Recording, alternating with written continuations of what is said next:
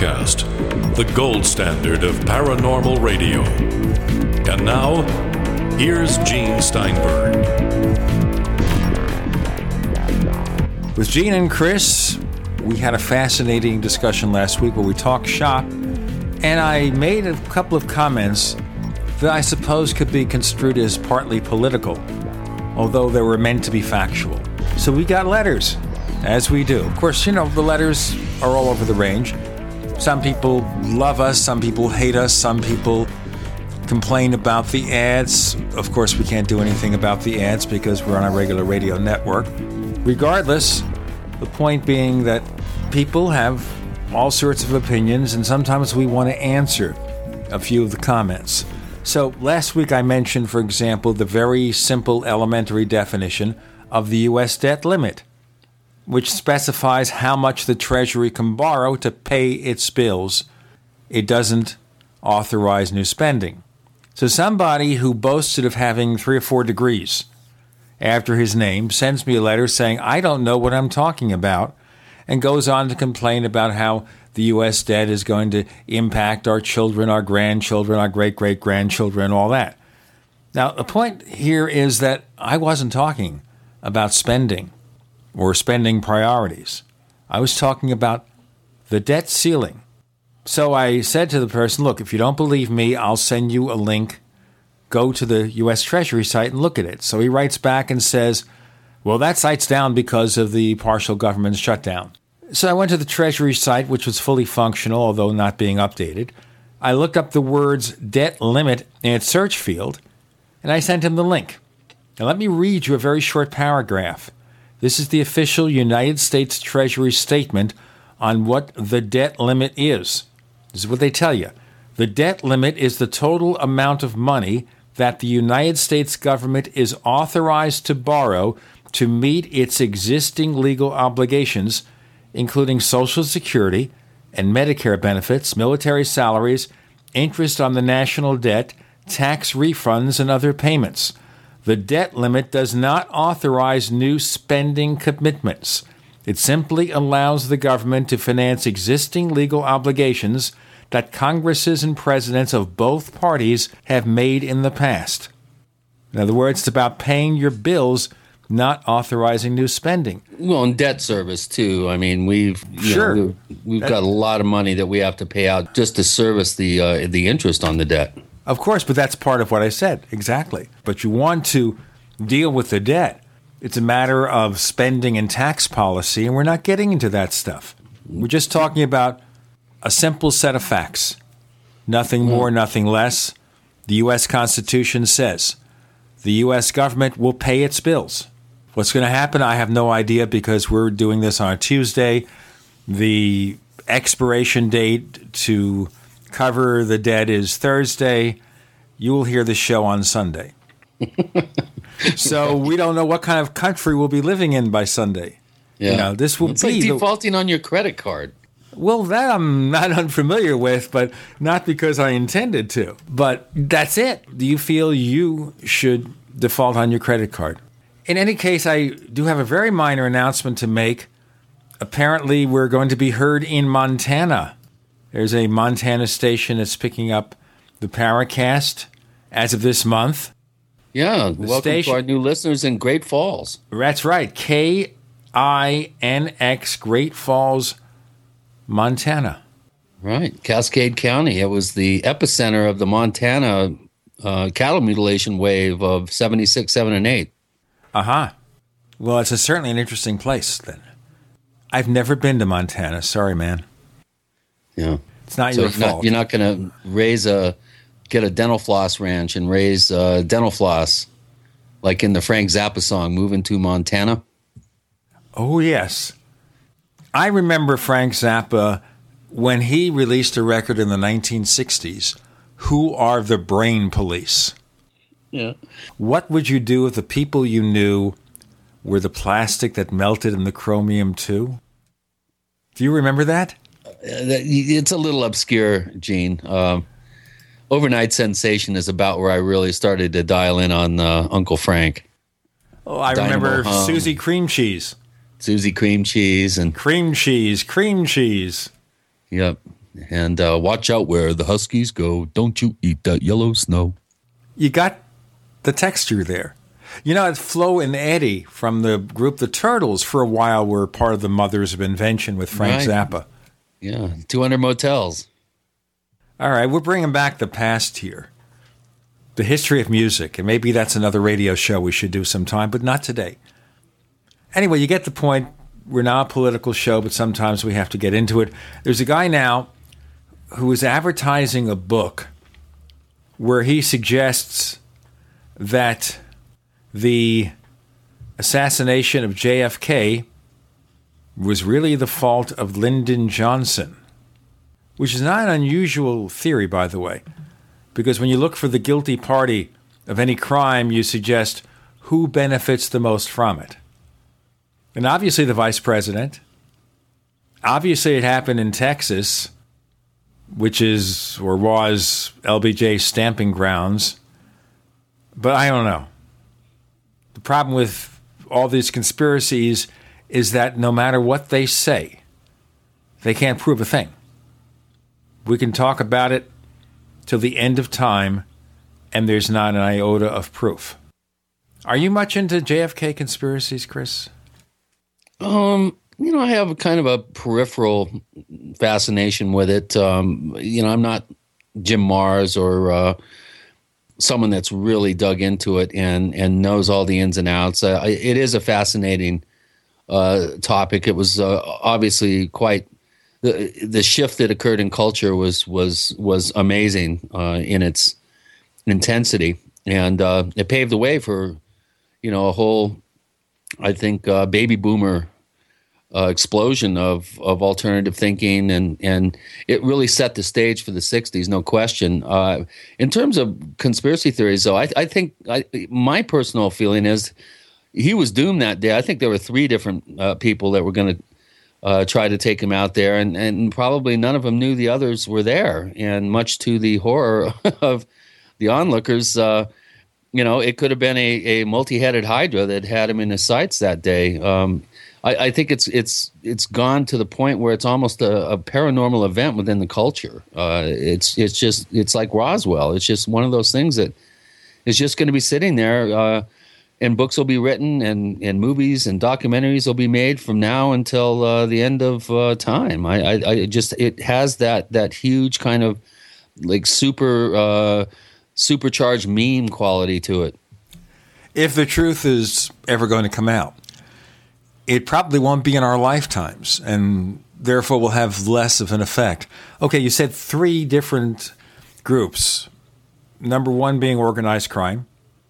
Am I correct? Right. Number two being intelligence agents or even J. Edgar Hoover, who hated the Kennedys. Number three being LBJ. Is there a number four? Well, I mean, you have the Cubans uh, who could have possibly been uh, involved in, in any one of those three scenarios that you mentioned. Uh, you know, Operation Mongoose, uh, David Ferrie, and his his involvement, and of course uh, Clay Shaw, the only person actually ever charged with uh, aiding and abetting the assassination plot. so I, I just think it's one of those imponderables where we're never going to get any closer. I think unless unless some smoking gun evidence comes out. Of course, we all all know that the Warren Commission was was was pretty much a whitewash, just like the 9/11 uh, Commission was, uh, in my in my opinion. And um, I think once some real crucial files are unsealed, uh, the location of Kennedy's brain, for instance, uh, you know how they did an autopsy with someone that never did one before uh, it's just there's so much about the, the the the whole scenario that just doesn't wash. Discussions will never end. No, But we'll start a new one now. We have Jerome Clark, longtime UFO investigator and historian, joining us this week.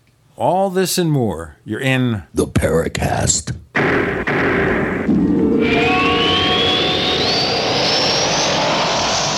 Neighbors, are you tired of dealing with a slow web hosting provider? Well, check out A2 Hosting and their screaming fast Swift server platform. They even have SSDs that load pages 300% faster than the competition. Ready to give your site a speed boost? Well, tell you what, neighbors, head on over to a2hosting.com. That's A2, that's number two, a2hosting.com. Check out their Prime hosting account. And get this, neighbors, they're even giving you an exclusive 25% off discount for all our listeners. 25%. And remember, their Guru Crew support team is standing by 24 7, 365 days a year to answer any of your questions. Now, to get the discount, use the coupon code GENE when you check out. Gold isn't for you? Ted Anderson, president of Midas Resources, one of the world's premier gold and precious metal investing firms. I get it. You wouldn't buy gold if you believed that the government is doing a great job, that the Fed will stop handing out trillions of dollars like bailout candy, that Social Security would be there for you. That's not what's happening. You might even pass on gold if the stimulus package wouldn't fuel inflation, or that the dollar wouldn't lose value, or that your retirement would be secure. If all looks rosy to you, then now is not the time to buy gold. For the realist, there have never been more sobering reasons to diversify with gold. Since 2001, the US dollar index has tanked 30% while gold has risen 300%. Right now, savvy investors are adding gold to their portfolios. You should too. Find out what they know. Call us and I'll send you 10 reasons why gold will do very well free. 800 686 2237. 800 686 2237. That's 800 686 2237. Nutritious food is real body armor. It builds muscle, burns fat, improves digestion, and feeds the entire body the nutrients it needs. Did you know the U.S. government banned the hemp plant from growing in the United States and classified it as a Schedule 1 drug to hide it behind the marijuana plant? People have been confused about this plant for over 80 years, and many still don't know what hemp is. So now you know hemp is not marijuana, and marijuana is not hemp. They are different varieties of the same species. HempUSA.org wants the world to know these basic facts and to help people understand that hemp protein powder is the best kept health secret you need to know about. Remember, hemp protein powder contains 53% protein, is gluten free, anti inflammatory, non GMO, and is loaded with nutrients. Call 888 910 4367. 888 910 4367 and see what our powder, seeds, and oil can do for you. Only at hempusa.org. We all know that Berkey Water Purification Systems are the most trusted name in water filtration. As an authorized Berkey dealer for over six years and serving thousands of satisfied customers, the Berkey Guy offers amazing specials for Berkey water filtration systems. The Berkey Light systems include a set of self sterilizing and recleanable black purification elements that purify water by removing chlorine, pathogenic bacteria, cysts, and parasites to non detectable levels and remove harmful chemicals such as herbicides and pesticides. Order the Berkey Light system today, complete with two black Berkey elements for only $231, and the Berkey Guy will ship your order free of charge. With the purchase of a Berkey Light, the Berkey Guy is also offering a set of fluoride and arsenic filters for only $39.99. That's over 30% off the retail price. Call the Berkey Guy at 1 877 886 3653. That's 1 877 886 3653. Or order online at goberkey.com. That's goberkey.com today. We'd like to hear from you. If you have a comment or question about the Paracast, send it to news at theparacast.com. That's news at theparacast.com. And don't forget to visit our famous Paracast community forums at forum.theparacast.com. I'm happy to bring back an old and dear friend of mine, and he and I are both getting older by the second. The one, the only Jerome Clark. Jerry, thanks for joining us on the show. Well, thanks for having me, Gene. I won't talk about our ages because if you add the two numbers together, they exceed all the numbers on this planet, except for Brad Steiger, who's older. Right. Exactly. You know, before Another old friend. another old friend. He'll be on the show in a couple of weeks, by the way.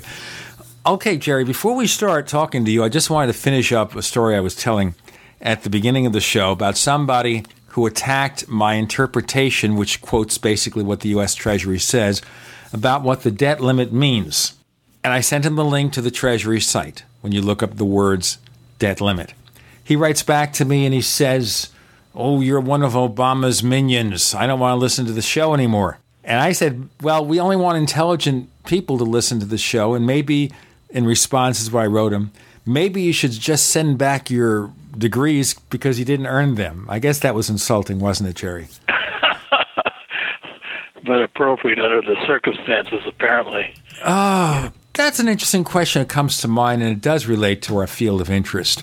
And maybe I'll start with expressing something that we mentioned in our forums, and that is a decision by Popular Science magazine to block comments on their web content because of what apparently is an anti science brigade that attacks everything they write.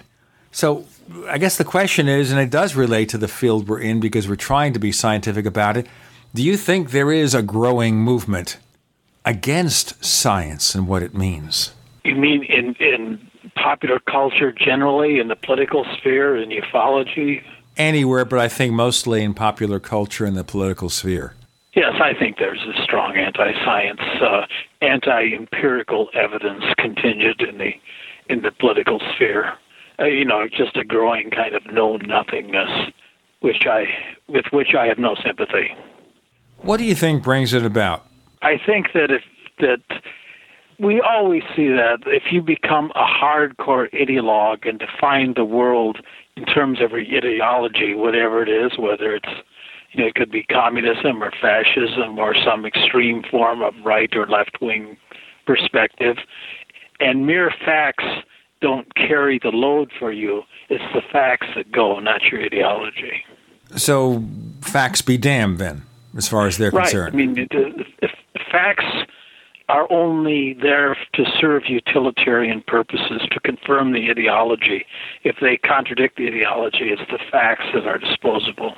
So it's reversing the statement from the late Senator Moynihan that you're entitled to your opinions but not your facts. And they're saying, no, we're entitled to our opinions and facts be damned.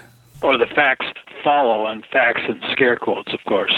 But exactly. when you have, you know, whole ideologies based upon denial of climate change or evolution or whatever, you're not dealing with reality. And, and the whole purpose of politics is to confront real problems and arrive at solutions for them. Let's move then to our little paranormal world here. How do we reconcile the anti science approach to trying to understand what's around us and the mysteries that we're confronting? Well, I think that science is crucial to living in this world. We live in the world that science created. And to deny the authority of science is simply to take us away from the real world and, and revert us to some pre scientific state. And if we're, we're going to revert intellectually to a pre scientific state, we're going to be living in a pre scientific state. Going to be living in a pre technological society, in a world that's dominated by guesswork and superstition and ideology. I prefer to live in a world where facts are empirically true, that they're the things that you arrive at through investigation, analysis, research, and you separate the true from the false to the best of your ability, and you put the false aside and proceed with what you can establish empirically. We shouldn't even have to be saying this in the year 2013. It's just right. incredible. Yeah, good point. Does that also explain why in our culture now we have several popular TV programs that focus on fairy tales and magic as opposed to reality, like the Fox show Sleepy Hollow, which brings the headless horseman and Ichabod Crane to the modern world once upon a time, where the fairy tale characters from the Evil Queen and Snow White and Peter Pan are existing not just in our world, but they keep going back to their enchanted forest in Neverland. Well, I don't really think that has anything to do with what we're talking about, really, because human beings have always had imagination and, and fantasy, and there's nothing wrong with that. It's just as long as they're identified as such. By the way, I might add here that about two or three weeks ago, I actually reread for probably the first time since I was maybe in junior high school Washington's Irving story, The Legend of Sleepy Hollow which is a wonderful story, and it shows that Irving really knew the rural folklore and the superstitions and the supernatural beliefs of rural Americans in the early 19th century, and he weaves this wonderfully fascinating story around it while getting all the folkloric details exactly right. It's a wonderful story. It's just it's, it's wonderfully entertaining as well. Of course, the headless horseman is a hoax, as we learn in, in the at the end of the story.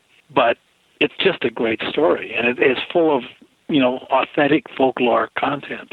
Have you actually seen the TV show, which is very, very loosely based on that? My wife watches it. I'm just not interested in fantasy and science fiction much, so I don't watch those shows. Okay.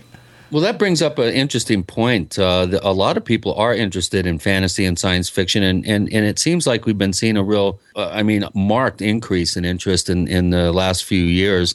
Do you think that possibly this anti science contingent and, and this, this sort of movement uh, of denial, basically, may be because science has gone outwards and we're learning so much and, and it's so far removed from the average person's reality that perhaps they're viewing science as we view fantasy and science fiction, that it's almost a backlash to the stovepiping and ivory tower nature of, of cutting edge modern science?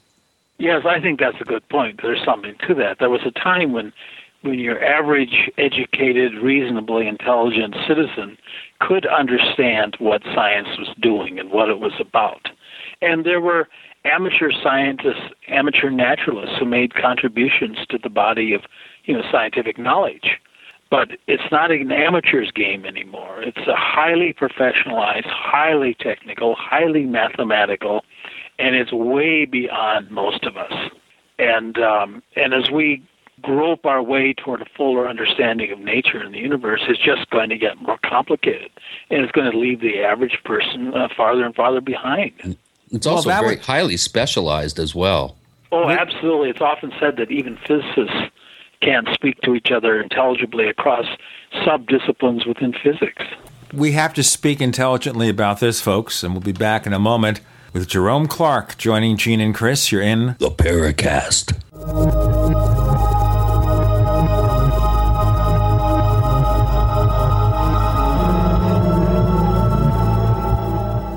America's number one source for independent talk radio for over a decade.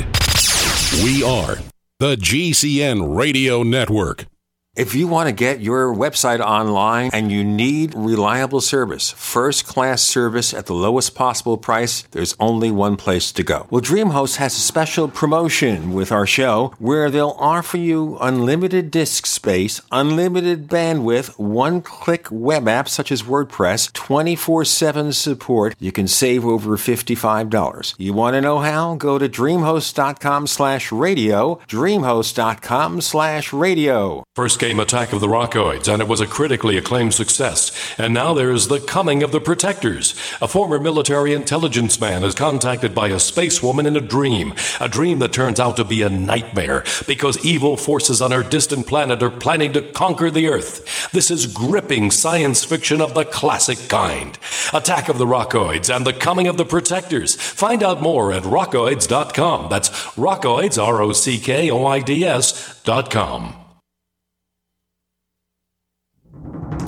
time and time again. You need to come here and help us. We need assistance, please. Those we should be able to depend on let us down. Federal and state and local officials saying help is on the way. Well, the folks here in Belle Harbor say, show me. Don't depend on the government to save you. Take action now so that you're prepared for the next disaster with mypatriotsupply.com. Get the best prices on storable food, non GMO seeds water filtration devices, home canning equipment, survival and self reliance books, and more at mypatriotsupply.com. Call 866 229 0927. We are hurting down here and we need help immediately. Before it's time to survive, it's time to prepare. MyPatriotSupply.com. MyPatriotSupply.com. It's time for a home security quiz. What effective home security device is smaller than a coffee cup, fakes out burglars into thinking someone is home at your house while you're away, plugs into any wall outlet, is recommended by many police departments, and sells for less than $30? Yes, it's Fake TV. This year, about one in every 50 U.S. homes will have a break in, with burglars usually picking the easy target a dark house that looks like no one is home. Fake TV is a small electronic security device that makes it look like someone is home watching TV by simulating the light from a real TV. Fake TV could be the difference between coming home to a secure house or one that's been ransacked. To get your fake TV for only $29.95 with free shipping, go to faketv.com or call 1 877 5 Fake TV. That's 877 532 5388 or go to faketv.com. Fake TV, the burglar deterrent. Normal blood pressure, naturally. How would that make you feel? I'm Don from New Mexico. January of 2000, I had a heart attack. Then my real health began going downhill, and I had uh, high blood pressure, high blood sugar, poor vision, and I really wasn't sleeping well. I was a mess, pretty much. Don reports dramatic improvements with Heart and Body Extract. I started taking uh, Heart and Body Extract, and from within a few days, I started sleeping a lot better. My blood pressure uh, normalized, my blood sugar normalized, and uh, my sleep really did improve. Experience these benefits and more when your body gets what it needs with the assistance of Heart and Body Extract. Order at hbextract.com or call 866 295 5305. That's hbextract.com or call 866 295 5305. Folks, I did not expect this at all. By the seventh, eighth, and ninth day, I saw dramatic improvements from taking Heart and Body Extract. Details at hbextract.com or call 866 295 5305 for Heart and Body Extract. This is Jacques Vallée. You're listening to the Paracast, the gold standard of paranormal radio.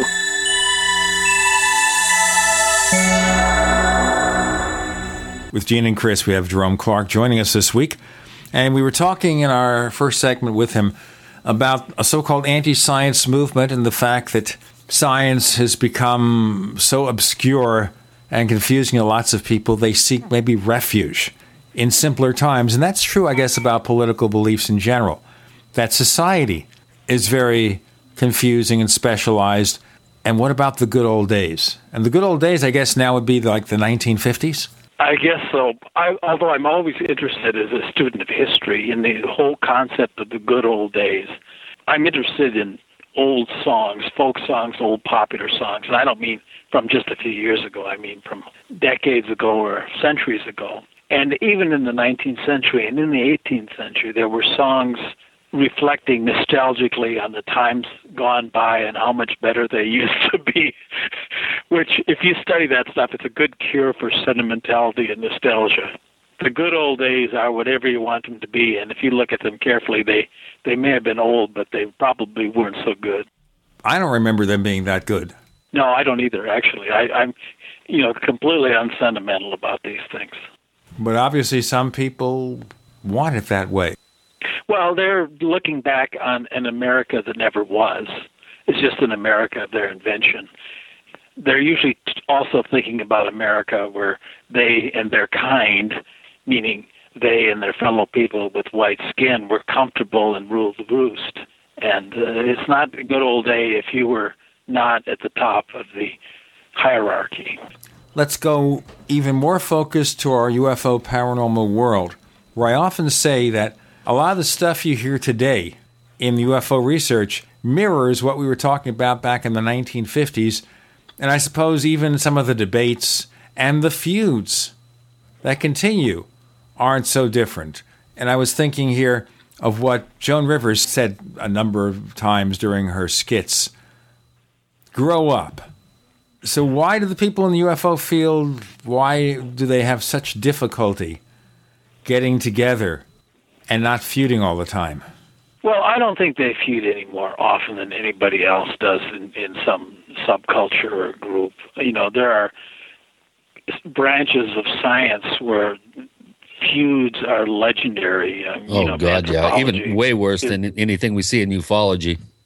Absolutely. I think that it's just a question of group dynamics and the way they function. And people fortunately, don't all think the same. But that also guarantees that they're going to get on each other's nerves. And, and in particular in ufology, you're dealing with an intractable problem. You know, we ufologists are way outgunned. We have an enormously complex and enigmatic phenomenon that is well beyond current knowledge, even the current knowledge of the most informed scientist. I think we're dealing with things that are be- beyond our present level of knowledge.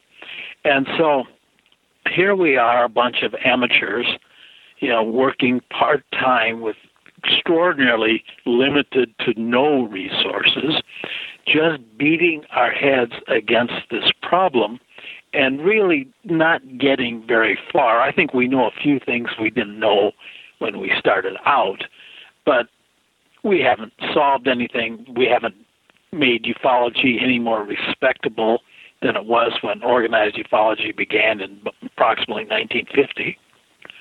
And so people just get crazy. And I think one consequence of this is that the focus becomes ufology becomes about ufologists and not about the UFO phenomenon because people, at least on some unconscious level, are taking out their frustrations on each other. So you get periodic lynch mobs forming to get somebody who's transgressed in one way or another, real or imaginary. And you just get this tiresome kind of personality focused hysteria. And and you get less intelligent and considered discussion about the nature of the UFO phenomenon, where we might proceed from A to B to C. And uh, it just occurs to me, looking at UFO lists, for example, on, on the internet, how much of it is about getting somebody. Why do we want to get these people? That's a big question. What do we feel they're doing to us to make them the targets? Well, there's this. As I look at the way ufology functions, I'm struck by how much debunker rhetoric ufologists have internalized. And one thing that you see played out, and nobody even comments on it, but it's incredibly bizarre when you look at it, is did somebody make money at this? for example, did somebody who was investigating the, the Roswell incident, for example, and wrote a book and made some money on this book, that is used to discredit this person. Now, in any other area of inquiry, if you do a whole bunch of research, investigation, interviews, and all those things, and write a book and get and make some money at it, the issue doesn't even arise. And um, so you, it's like ufologists have to work for nothing. They never can get anything out of what they're doing, or the fact that somebody made some money on a project that he worked very hard at is used to discredit him. And that's just crazy. Well, you're describing jealousy, basically, which is a basic human emotion that unfortunately is uh, rampant in this field. Yes, absolutely. And it's just, it's boring. It wastes time. It, it wastes energy and resources. I, you know, I have met very, very few people in this field.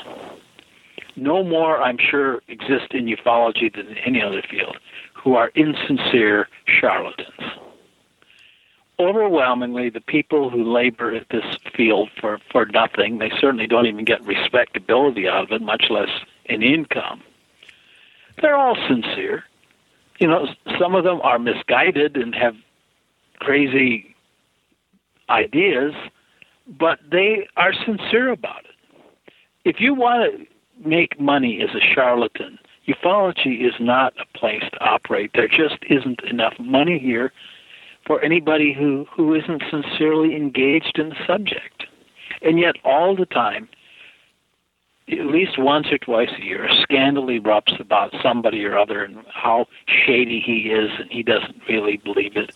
I remember my friend Bud Hopkins, who was really a sincere and committed guy. And there were all periodically people would rise up, you know, debunkers and, and their allies in ufology to say that that Hopkins was a charlatan and he was just in it for the money. I, uh, you know, I hope Bud made some money at it, but I know that he put a lot of his own money into his investigations, and I know he was sincere. You can disagree with his conclusions, but you don't have to question his motives. We saw some of that when this person who had been under investigation by David Jacobs, this certain woman who lives in New Zealand, started lashing out at him and she started up a website designed strictly to attack him, got people in her corner, got people to attack Jacobs and Hopkins together as being some sort of villains or devils. Right. Hurting the UFO field. And you could never get these people to have a straight conversation. And I tried. I got involved in it only to the extent that I tried to ask for a straight conversation. Let's talk about the methods of these people. Let's look at the evidence they've accumulated. And if the evidence is wrong, which it may very well be, let's discard it and move on. But why focus on these people? If they're doing work that should be analyzed and maybe they made a few mistakes, let's pick up on the work and see what's going on because a lot of people, regardless of what you think about abductions, are experiencing very strange, frightening things that are hurting their lives, and they should get some understanding about what's going on. We're going to understand this in a moment because we have Jerome Clark joining us with Gene and Chris. You're in the Paracast.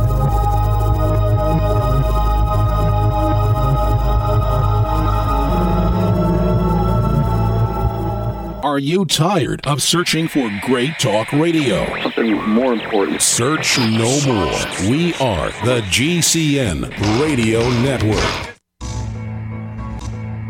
Is there a secret UFO agenda?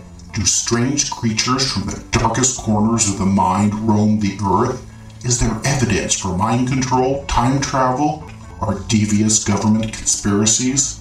Find out the inside scoop on the latest conspiracies paranormal activity, and Fortean phenomena when you subscribe to Tim Beckley's Conspiracy Journal.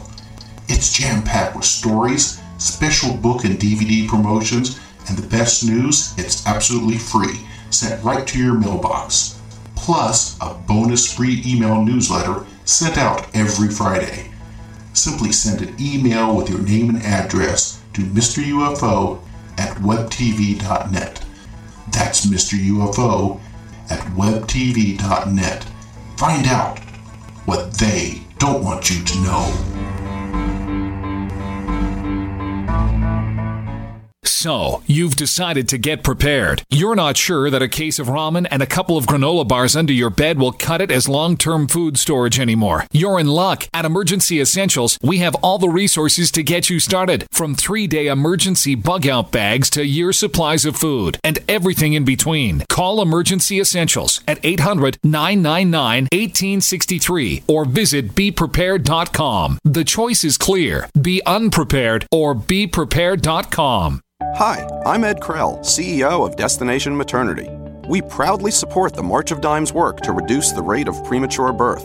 The numbers have gone down in the past five years, but still, nearly half a million babies are born too soon in the United States each year. We're helping the March of Dimes fund cutting edge research and community programs to help more moms have full term pregnancies and healthy babies.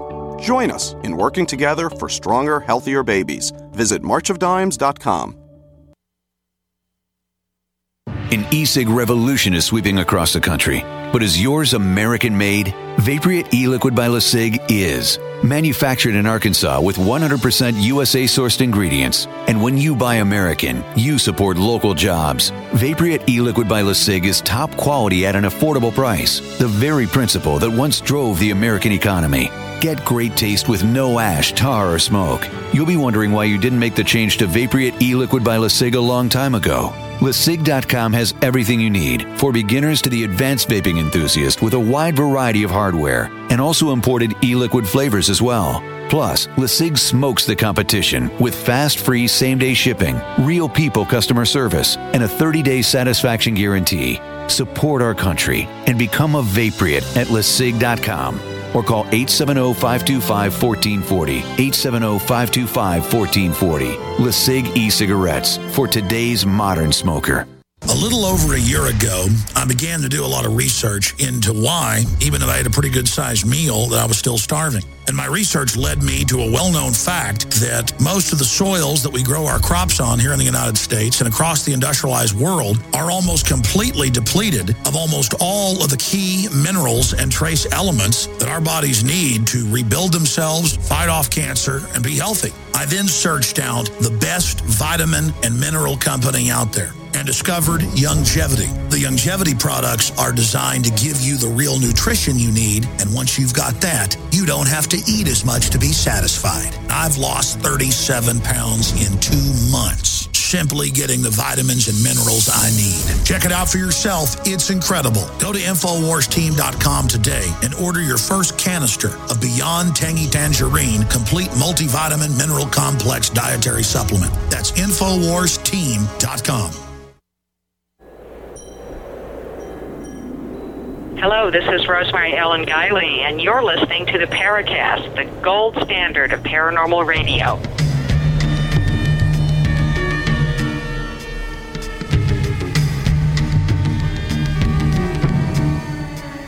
So, of course, every year or two there is a villain in the UFO field.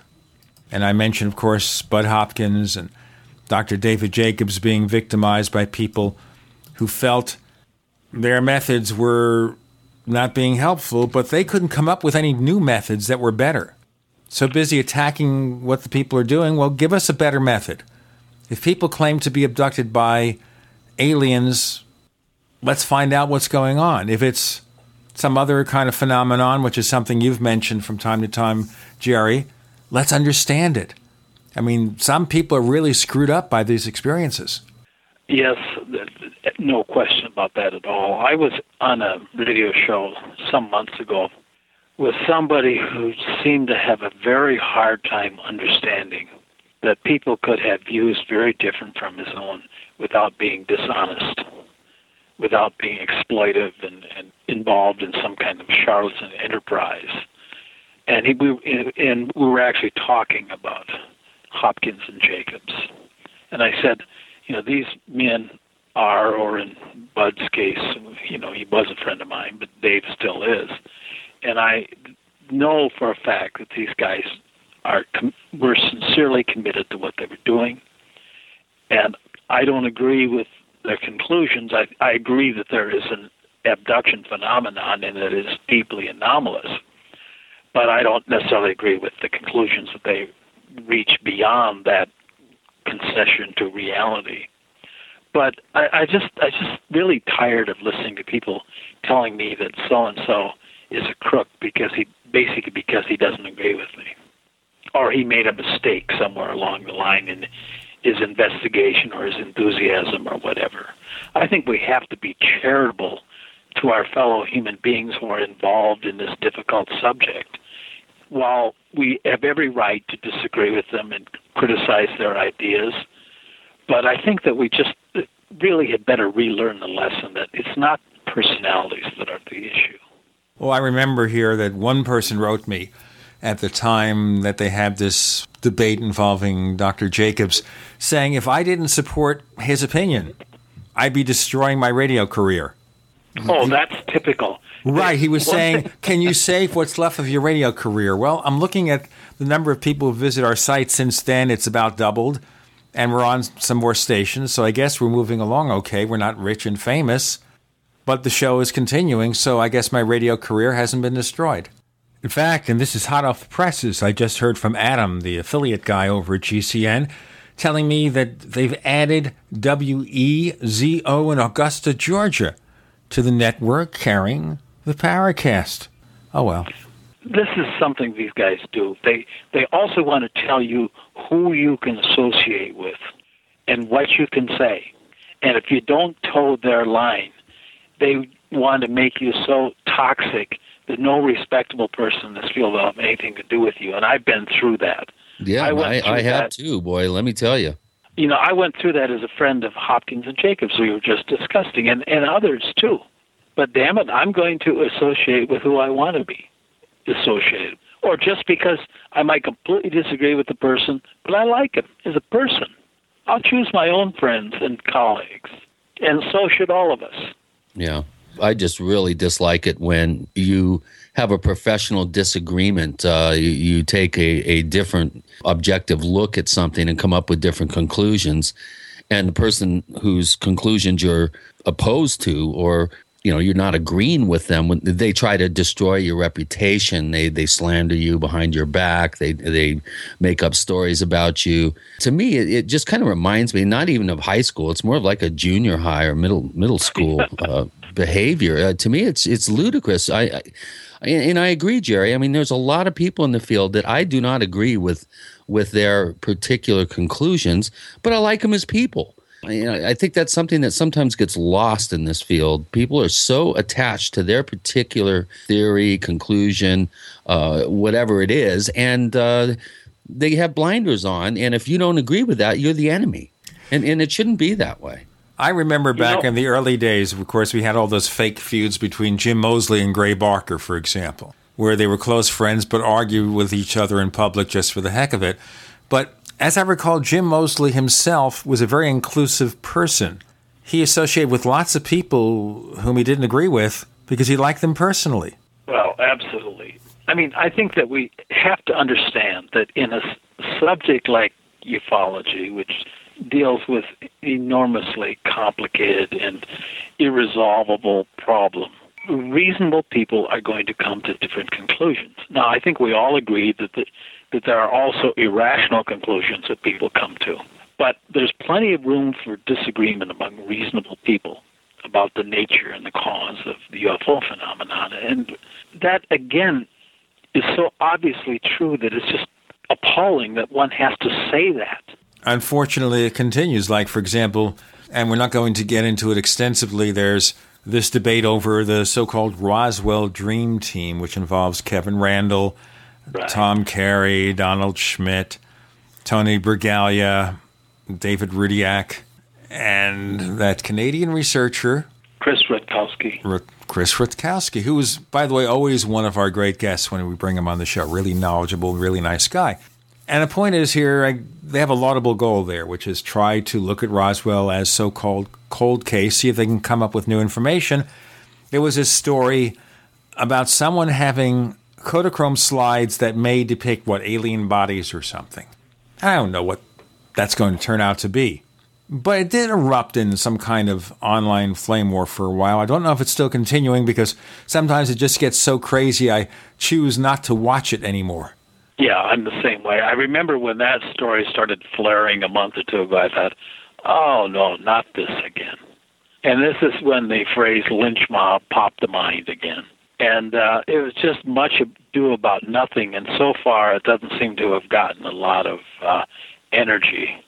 But uh, it was just it, it looked to me like some perfectly honorable guys, like Kevin Randle, You know, it was kind of in a bind and, and may have made a mistake, but it wasn't anything consequential. It wasn't anything worth giving a, more than two thoughts to at a maximum. Right. Well, the very very fact that the uh, the the these slides or photographs, whatever, um, surfaced in a, a, an attic, I think in Sedona. I mean that.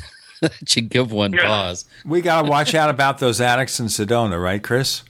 Well, there's uh, a lot of how would I put this uh, tactfully? There's a lot of delusional thinking and lack of critical thinking here in the Sedona area. Hence my moving out. Uh, so I would take anything that's that emerged from that particular community with a huge block of salt. Uh, it, it, just as soon as the story came out on on uh, that website, uh, the Reynolds website, I, I, just thought, oh boy, here we go. It's Ray Santilli right. and Bob Kiviat all over again. Alien tops, uh, autopsy time.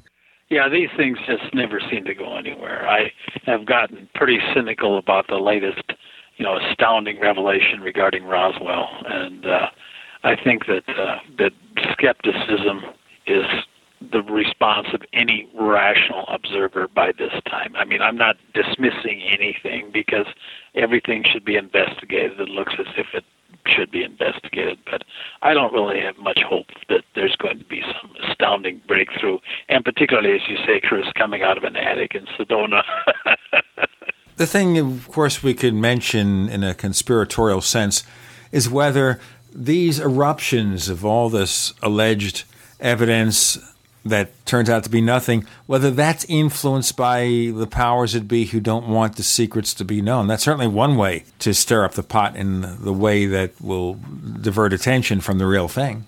Well, yeah, I mean, you know, that's that's always possible, and I don't, you know, dismiss that out of hand.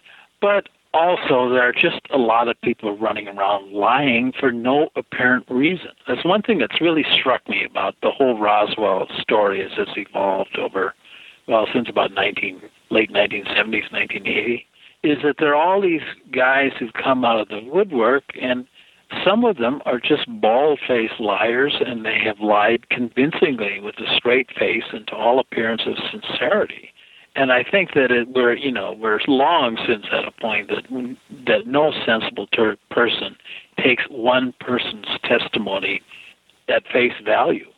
Of course, that raises all sorts of other possibilities, and may just be people want to get in the act and say, "Look, I'm going to get my piece of the pie here. Roswell is lucrative.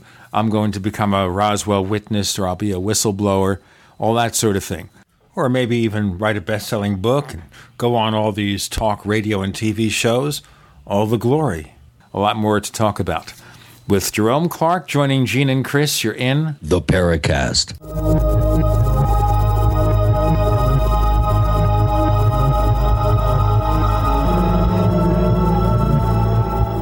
The GCN Radio Network, providing the world with hard hitting talk radio. GCN.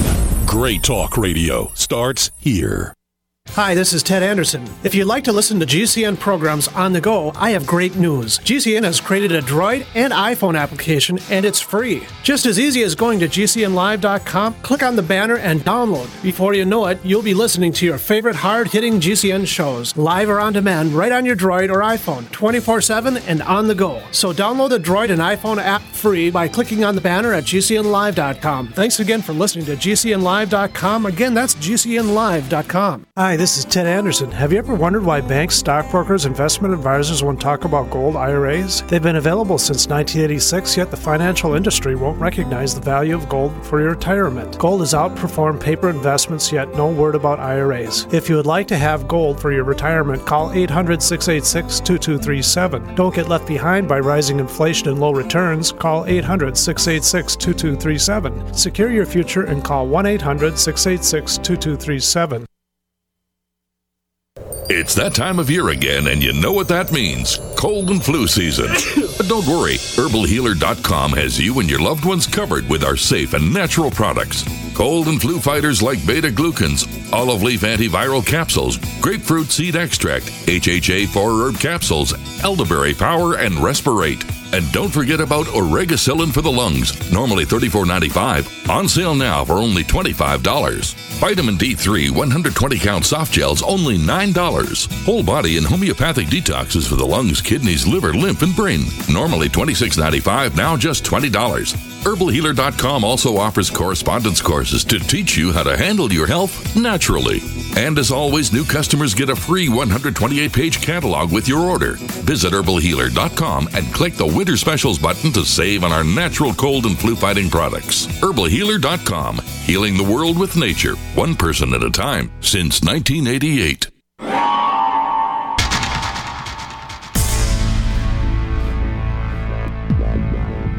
Welcome back to the Paracast, the gold standard of paranormal radio. And now, here's Gene Steinberg.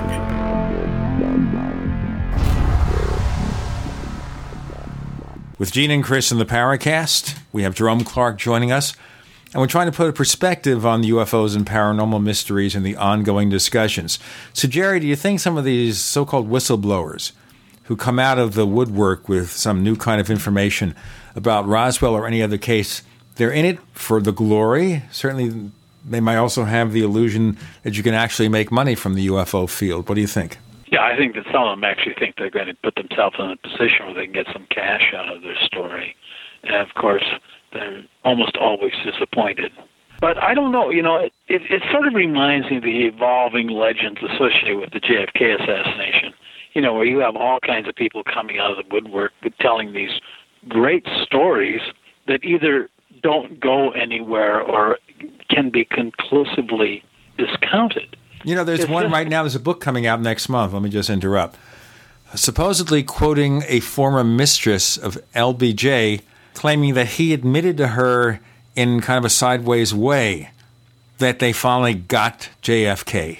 And therefore, LBJ is the person who directed the conspiracy to kill him. Well, yeah, you're right. The whistleblower du jour. Yeah, I mean, I think that when something really big happens, like a presidential assassination or the crash of an extraterrestrial spaceship, at least the first one we know happened, second one still up for discussion. But nonetheless, these are extraordinary events, or in, in the case of Roswell, an extraordinary claim. And some people just want to put themselves into that story. And I think that if you studied these people, you'd probably find a common psychological profile. You know, one of them perhaps being a weak self identity and people seeking to validate themselves by their association with some historical circumstance. I think that that's why you find more Roswell liars than you find liars in association with other kinds of, you know, UFO sightings and claims and, and controversies. Because Roswell is the big enchilada. You know, that's the one that everybody knows about. And, and in fact, most people now think that the whole UFO excitement began with Roswell rather than Ken Arnold. I think most people, if you asked them, wouldn't know who Kenneth Arnold was. That's right. That's right. It's I'm all about happy- Roswell. That's the beginning and end of the mystery. And you also wonder, though, if you're going to have people who become fake whistleblowers for the glory and the finances, how does that explain someone like a Colonel Philip Corso, who I guess would I be considered a Roswell whistleblower? Yeah, I think that that probably gets to the core of that unanswered question of people putting themselves in the middle of this. I've talked with people who who knew Corso and um, who say that he gave every appearance of being sincere, and yet his story made no sense and was problematic from almost any perspective.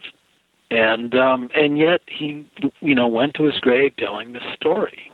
And you know, I think that some people who put themselves into some core of history, you know, believe that, and they they- actually believe their own fantasies. And I don't really, you know, I'm not a psychologist or psychiatrist. I don't know how this works, but it does seem to work for some people.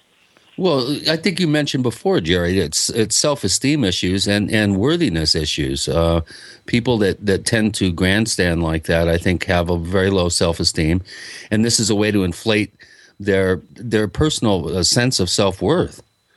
Yes, but a highly decorated military figure. Of course, you almost wonder that maybe he was partly or completely telling the truth, but then the powers that be did everything they could to discredit him. Again, if it's somebody who has a low self esteem, has no achievements in life, whatever, or the best days are past them, you now have somebody who was a decorated soldier.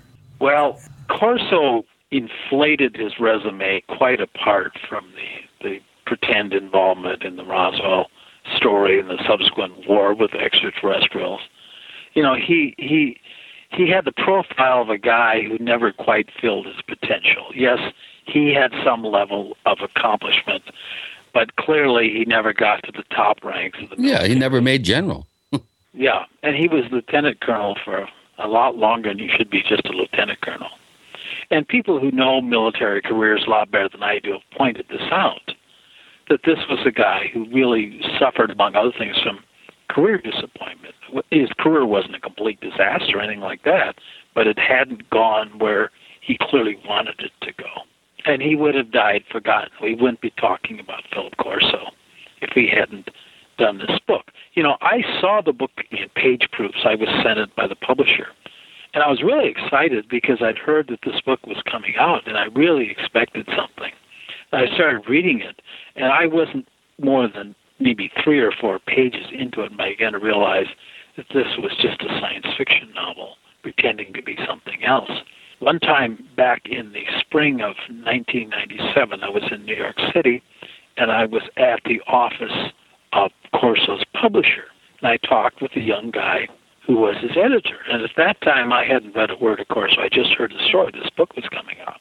I said, I understand there's this book coming out by this guy named Lieutenant Colonel Corso, and it's about Roswell and stuff.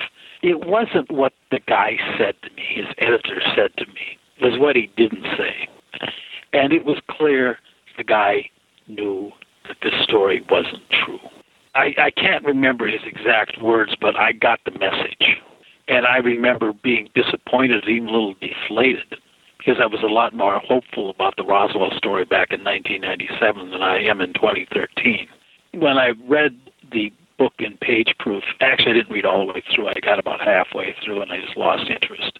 But I understood what he, this guy, what the editor was attempting to communicate to me. That don't get too excited about this. I agree with you. It read like a novel. Yeah, Well, and ha- also have I you could, read have you read the original manuscript that he supplied the publisher before Bill Birnes was brought in? No.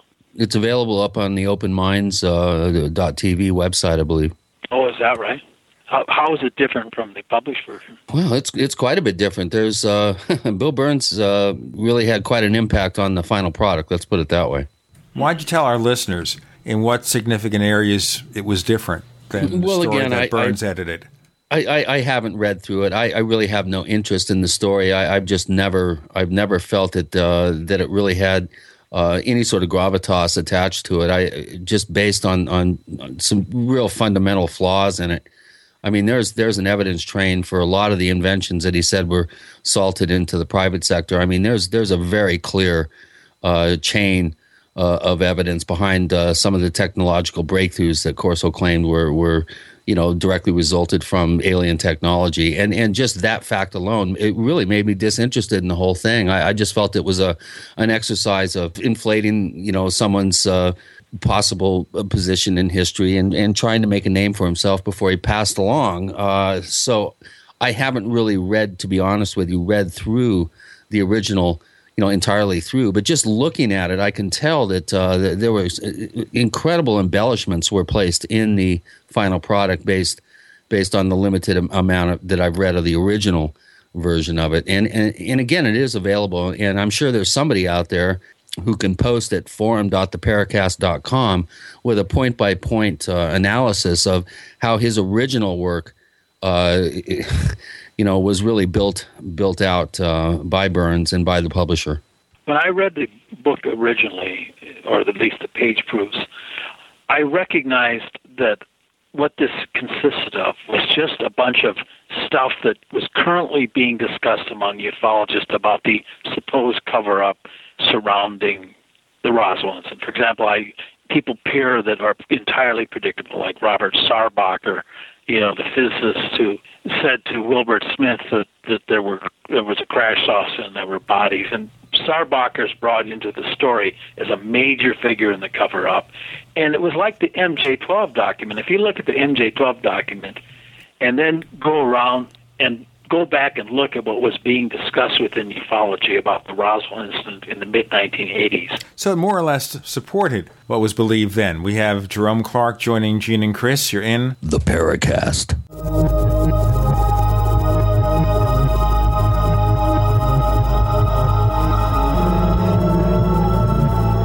So here's what happened. I was placing an order online. The site went down. It just stopped responding. It took hours before it returned, but I'd already placed the order with another company. If your site goes down, you could lose business. And if you have a business or personal site, you'll want to know it's easy to run and it will stay online. At iWeb, your site is hosted on one of the most reliable networks in the world. Check it out. iWeb.com. That's iWeb.com.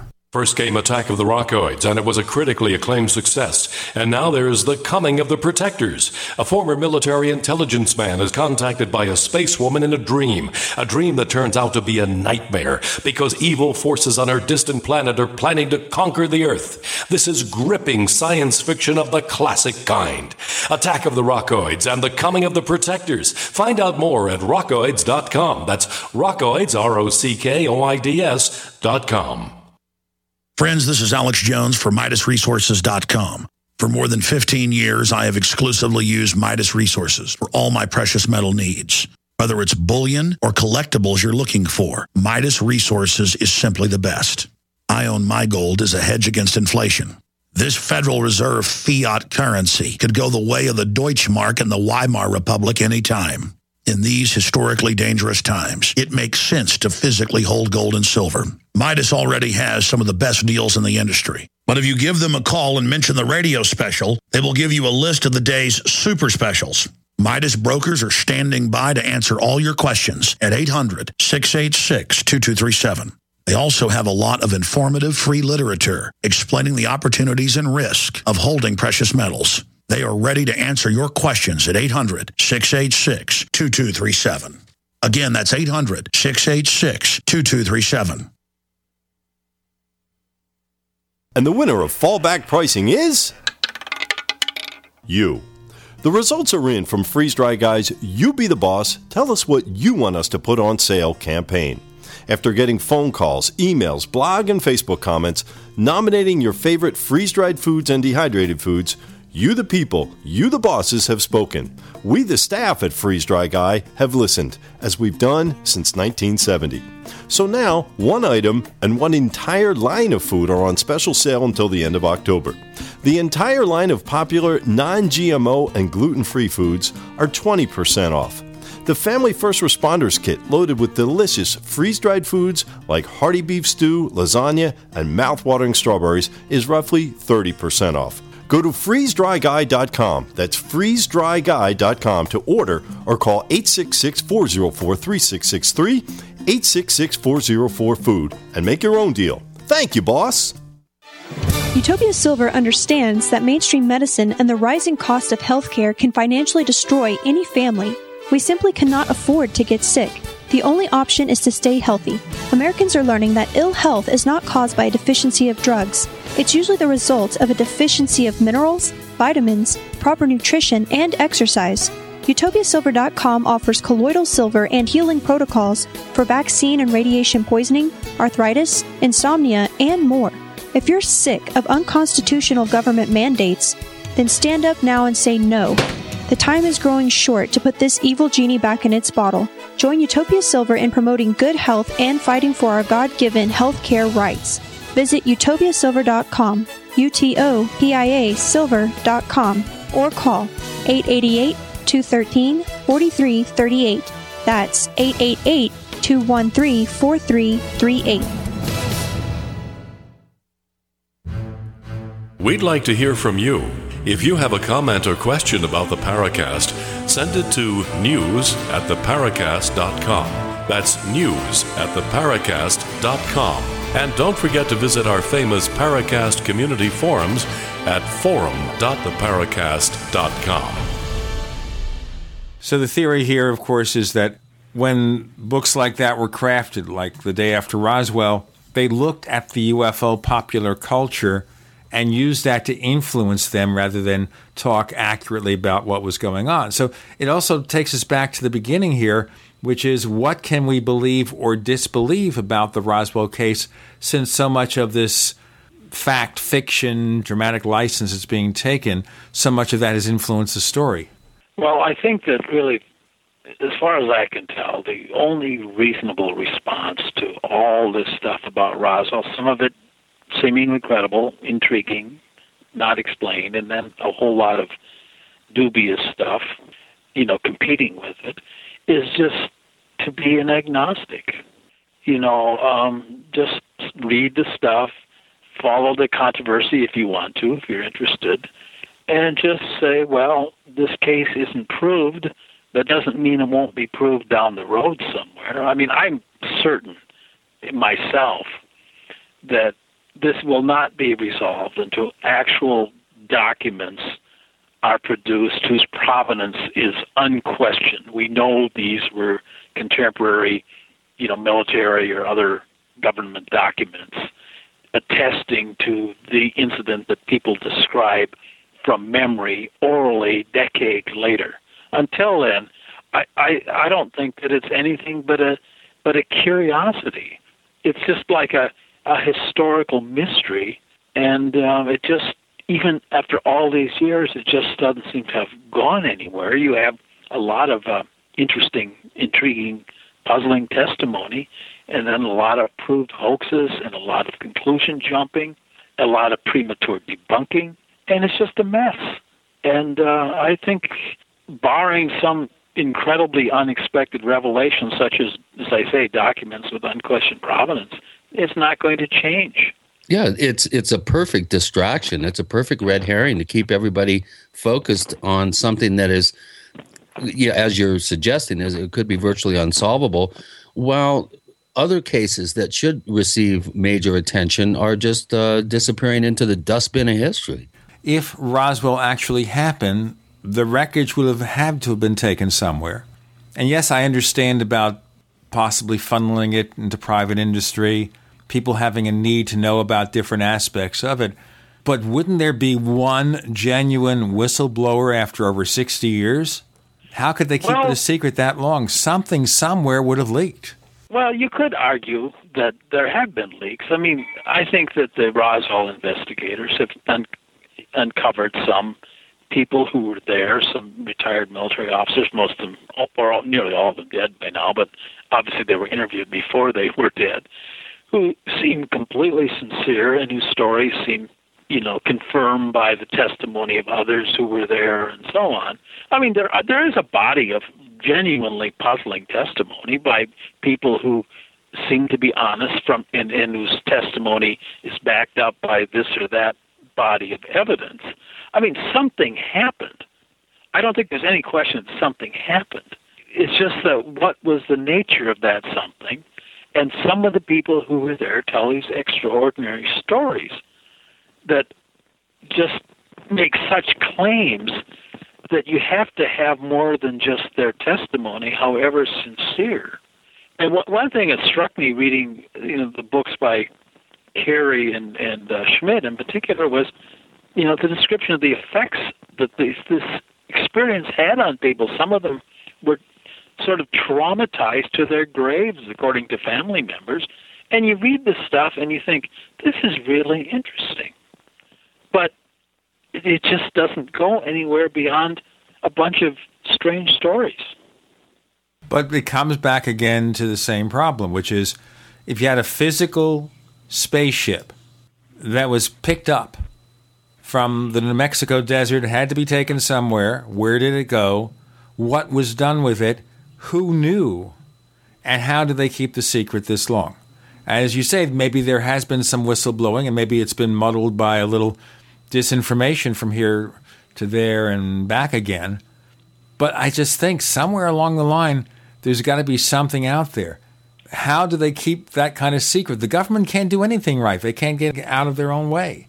Well, I, I just well, have a problem with, with no no memory metal coming forward. Somebody must have squirreled some of that evidence away, and why haven't we seen a single piece? And it, there was like, you know, a whole football field's worth of, of material.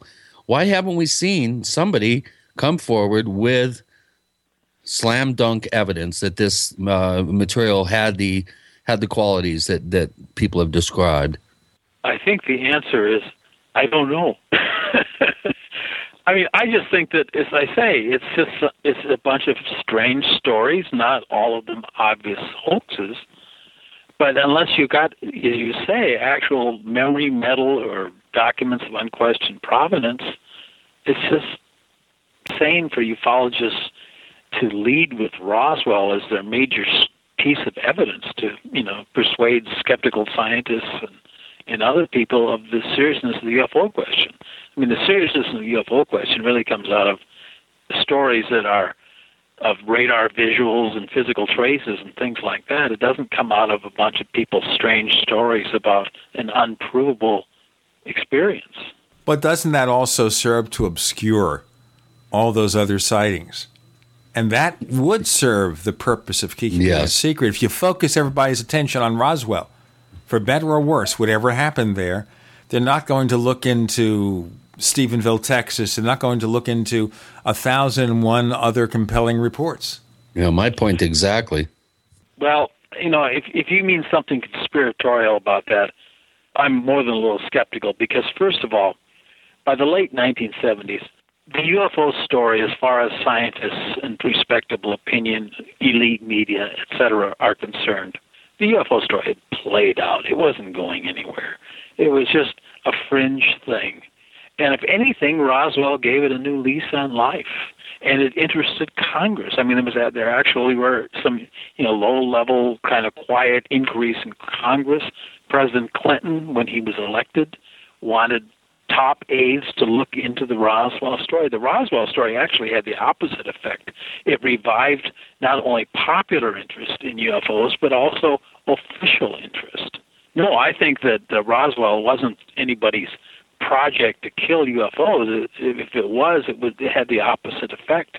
Anybody who wanted UFOs killed would have just let the status quo continue. I think it was a distraction. I think there's a possibility that on some level, um, official notice was was taken. They said, "Well, hey, we can use this to our advantage and keep people focused on this." While you know, real important uh, potential cases are, are, you know, just going by the wayside. Uh, taking Gene's point there, uh, so yeah, obviously, it was a revival of interest, but at the same time, it was a perfect place to um, get the public's attention focused on, and also a perfect vehicle for disinformation and red herrings. Speaking of red herrings, Well- we'll have some more discussion about that shortly. But right now, we're talking to Jerome Clark with Gene and Chris. You're in the Paracast.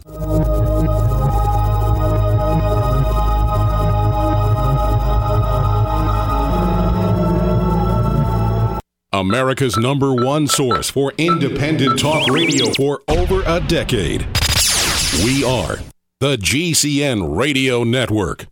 Graphic Converter is the image manipulation tool for the rest of us. It does not use any database. You get full control of all your files. Want to view the images of a folder? Drag it into Graphic Converter, and a powerful browser opens up to show your image files. You could use it for slideshows. You could use it to import images from digital cameras or from scanners. Need to do some image editing? You can do that too in Graphic Converter. Also, print catalogs. Convert from so many formats I can't even list them. Download now to see if Graphic Converter is good for you, like one and a half million other users. Guess what? You could save money when you buy Graphic Converter. Use the coupon code Night Owl. Use the coupon code Night Owl to get a special price for Graphic Converter. Go to lemkesoft.com. That's L E M K E soft.com. Lemkesoft.com. L E M K E soft.com.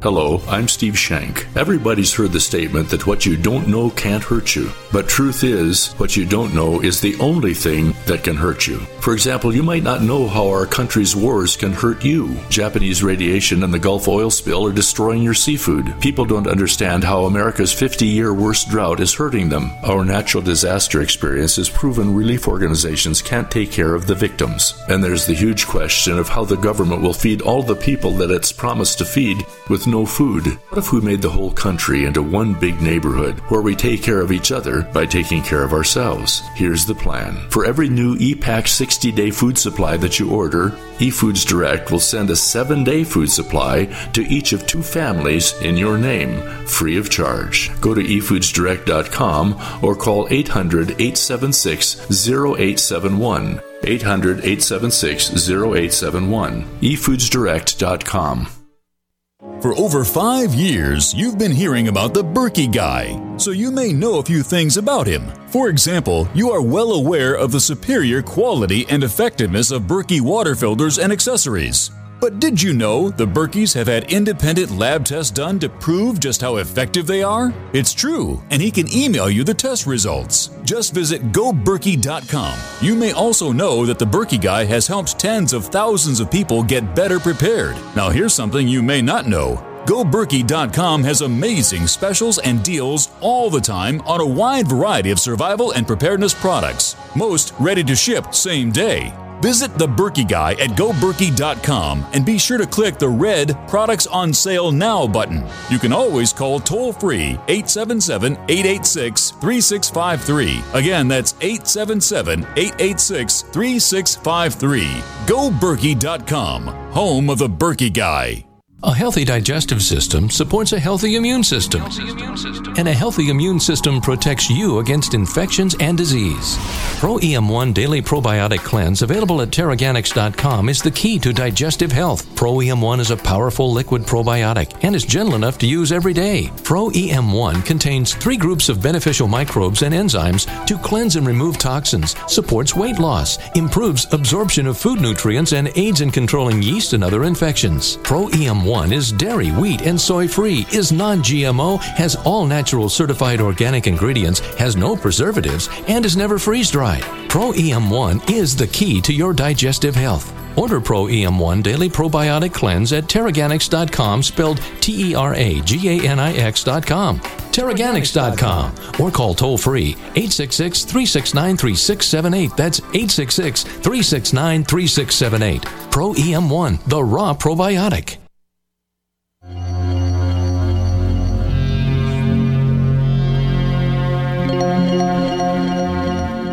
Hi, my name is Richard Dolan. You're listening to the Paracast.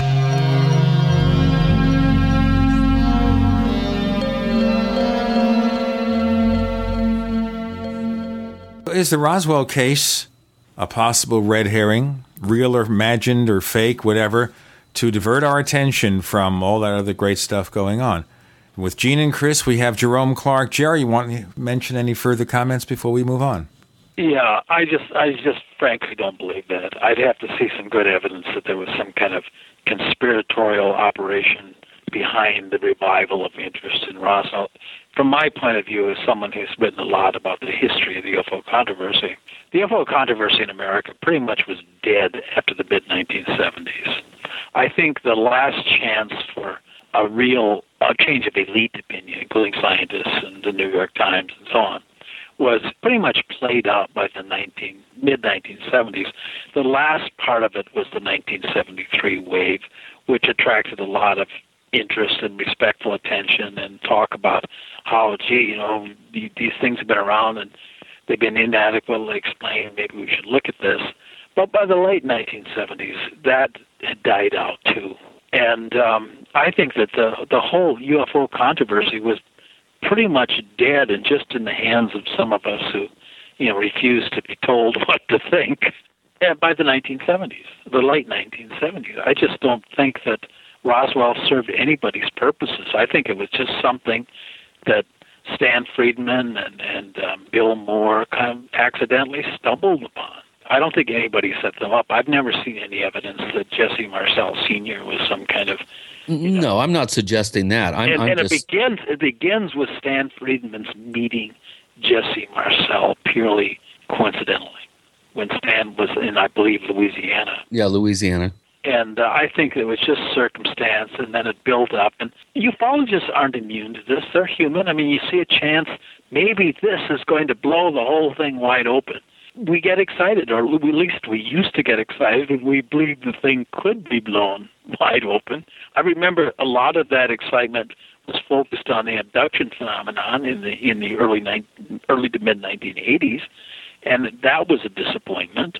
And I think that Roswell just played out the way some of these things do. We just labor away and get nowhere, and then something comes up that seems to give us a chance to make some quantum leap, and the the quantum leap doesn't happen.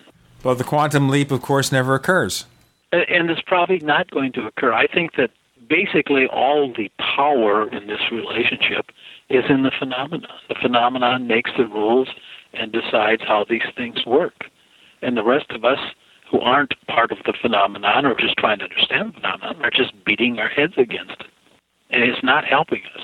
By it, I mean the phenomenon. It just continues on its sort of elusive, puzzling way. Well, you think then that the phenomenon is possibly directing our perceptions of it? I don't know that. I do know, first of all, as I've said in my previous appearances on the show, uh, so I don't want to repeat myself unnecessarily, but I think there are a couple of things going on. And one is an event phenomenon, and there's an experience phenomenon. The event phenomenon in the UFO context is the hardcore phenomenon, the radar visuals, the physical traces, the CE2s, things like that, which actually seem to represent somebody else's technology and probably an extraterrestrial technology. So a small part of what people report as UFOs may indeed be visiting spacecraft from another solar system. But most of what people experience in terms of anomalies in the paranormal is an experience phenomenon. You can experience it, you can vividly experience it, you don't have to be crazy. It's it's a real experience. But that's all it is. There's no way in our level of current knowledge to get beyond somebody's story, somebody's memory, somebody's testimony of some extraordinary encounter. And so when we get beyond like the RB 47 types of cases, we're dealing with something that is by its nature solely in memory and testimony. There's no independent physical or instrumented attestation to its reality. It's just something that happened to you and was very frightening or unsettling. But it doesn't go any further than that. And what makes it even more confounding is that it is filtered through your consciousness. So you're experiencing it in some kind of cultural, otherworldly, or supernatural experience is. Society's expectations about otherworldly experiences change over time. And um, things that were may have been experienced, for example, as, as fairies and elves in the, you know, the 16th century, are experienced in some kind of extraterrestrial appearing context in the 20th and 21st centuries because our idea of an otherworldly experience is an encounter with beings from another planet. But could you possibly take that further and say it is the same as what appears to have a separate physical reality, such as things that have simultaneous visual radar encounters, things that could be photographed? Where is the line of demarcation between these two? Only because there seems to be a physical effect that you could see or measure?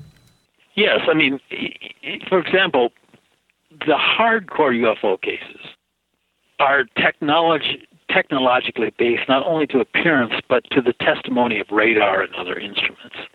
That there is something there that resonates like a technology, that acts like a technology.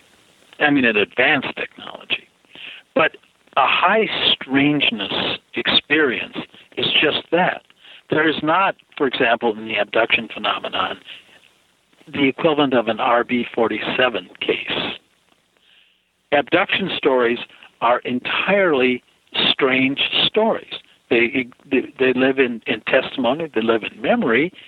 Sincere, non crazy people tell about undergoing these experiences, but that's all they are. And in another cultural context, the precipitating agents wouldn't be ostensible aliens from outer space, but some other kind of, you know, extraordinary entities. Well, that's like why, a- for example, It's subcultural example- front loading. yeah, that's for example why you know in 1897, you know, people experienced these things that looked like somebody's airship, and the entities they encountered looked like ordinary American inventors. And um, that, that there weren't real airships, there weren't real American inventors we know from history. But nonetheless, these seem to be real experiences to people. And that, I think that's equivalent to the, the kind of high strangeness end of the of the so-called UFO phenomenon, when in fact there isn't a single phenomenon. There are at least two phenomena, and one is the event phenomenon, the other is the experience phenomenon. And I think that you can't, if you're trying to understand the core phenomenon by studying abduction stories, you aren't going to get anywhere. If you're trying to establish that there's somebody else's technology is in the Earth's atmosphere, then you're going to be studying radar visual cases, physical trace cases, CE2s, the sort of thing that leaves traces, something that actually science could work with if it wanted to. But the experience phenomenon is by its nature just elusive and unprovable. It's experienceable, but that's about all. And you don't see a connection between the two at all. I see that the the the event phenomenon is providing some of the imagery for the for the experience phenomenon, and that and that energy, that imagery, is picked up in kind of anomalous dreams, you might call experience anomalies. They're sort of like in your sleeping life, you're dreaming. The images you get in your dreams are from your conscious memory, your conscious experience. But that doesn't mean that your dreams are literally true, that they're, they're literal experiences. They're just, you know, fragments of memory and imagery that you pick up just from living in the world. We're going to move to this world for a moment, then be back here. We have Jerome Clark joining Gene and Chris in the Paracast.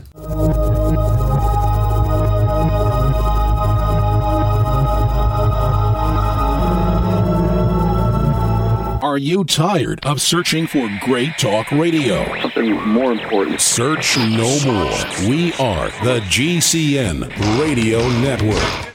First came Attack of the Rockoids, and it was a critically acclaimed success. And now there's The Coming of the Protectors. A former military intelligence man is contacted by a space woman in a dream, a dream that turns out to be a nightmare because evil forces on our distant planet are planning to conquer the Earth. This is gripping science fiction of the classic kind. Attack of the Rockoids and The Coming of the Protectors. Find out more at rockoids.com. That's rockoids, R O C K O I D S.com. So here's what happened I was placing an order online. The site went down. It just stopped responding. It took hours before it returned, but I'd already placed the order with another company. If your site goes down, you could lose business. And if you have a business or personal site, you'll want to know it's easy to run and it will stay online. At iWeb, your site is hosted on one of the most reliable networks in the world. Check it out. iWeb.com. That's iWeb.com. You are now in the crosshairs. The NSA and the FBI are treating you like a criminal and monitoring your every move. Ron Paul said recently the evidence of the totalitarian nature of this government is on display undeniably every day. What's taking place right now is a coup and the destruction of the Constitution. Fortunately, there is something you can do about it. Learn how to be invisible, lock down your privacy, and even disappear forever. Go to privacylockdown.com to learn how. That's privacylockdown.com. Are you someone who forges your own trail? Are you a pioneer with the need to homestead your self reliant entrepreneur spirit? If so, RF Bunker has a franchise opportunity for you. RF Bunker is the fastest growing emergency and survival retail store in the United States. RF Bunker franchise opportunities are leading the way for business minded heroes seeking adventure in owning and operating their own emergency supply and survival store. Visit rfbunker.com or call 866 623 2932. This offer is not being directed to any resident of the register required states. We live in a complicated society. Stressful issues are always popping up. Have you ever been treated unfairly by someone? Have you ever been overcharged for a repair? Have you ever signed a contract or a document? Worried about identity theft? How many times have you been in those unique situations where you just wanted to call an attorney to find out if you're right or wrong, or what your legal rights are? But every time you think about calling an attorney, what do you think about first? That's right. Who do you call, and how much will it cost? Our friends at Legal Shield have found a solution. With a nationwide network of 6,900 attorneys who average over 19 years of experience, Legal Shield's law firms take over 40,000 calls per week helping their members. For less than $20 per month, you can have access to Legal Shield on everything from the trivial to the traumatic. Let Legal Shield stand up for your rights at lsprotection.com. That's lsprotection.com or call 855 340 SAVE. 855 340 7283. You have all seen and heard about the elements of the periodic table. These elements are the building blocks of everything in the universe. You, my friends, are made from these elements. A shortage of any of these important trace elements can lead to disease. Go with the science and take the Lady Talk Health Challenge and get all 90 essential trace elements with a healthy start pack at ladytalklive.com or call 855 333 LADY. That's 855 333 5239. Research shows it's not just what you put in your body that counts, it's what you put on it as well. Why not use an all natural, healthy mineral based makeup that actually benefits your skin? Once you experience the airiness and flawless coverage of Youngevity mineral makeup, you will never use anything else. With Youngevity, the perception of your complexion will be natural perfection. Animal friendly mineral makeup at Marilu Health. That's M A R I L U health.com or call 855 321 HEALTH. Hi, this is Ted Phillips listening to the Paracast, and it's as good as it gets, believe me.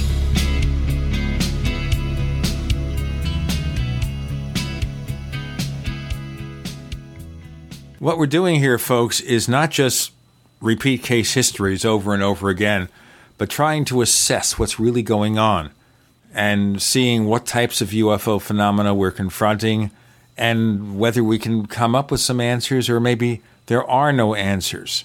And that's well, what makes it even more complicated. Jerome Clark joining us with Gene and Chris.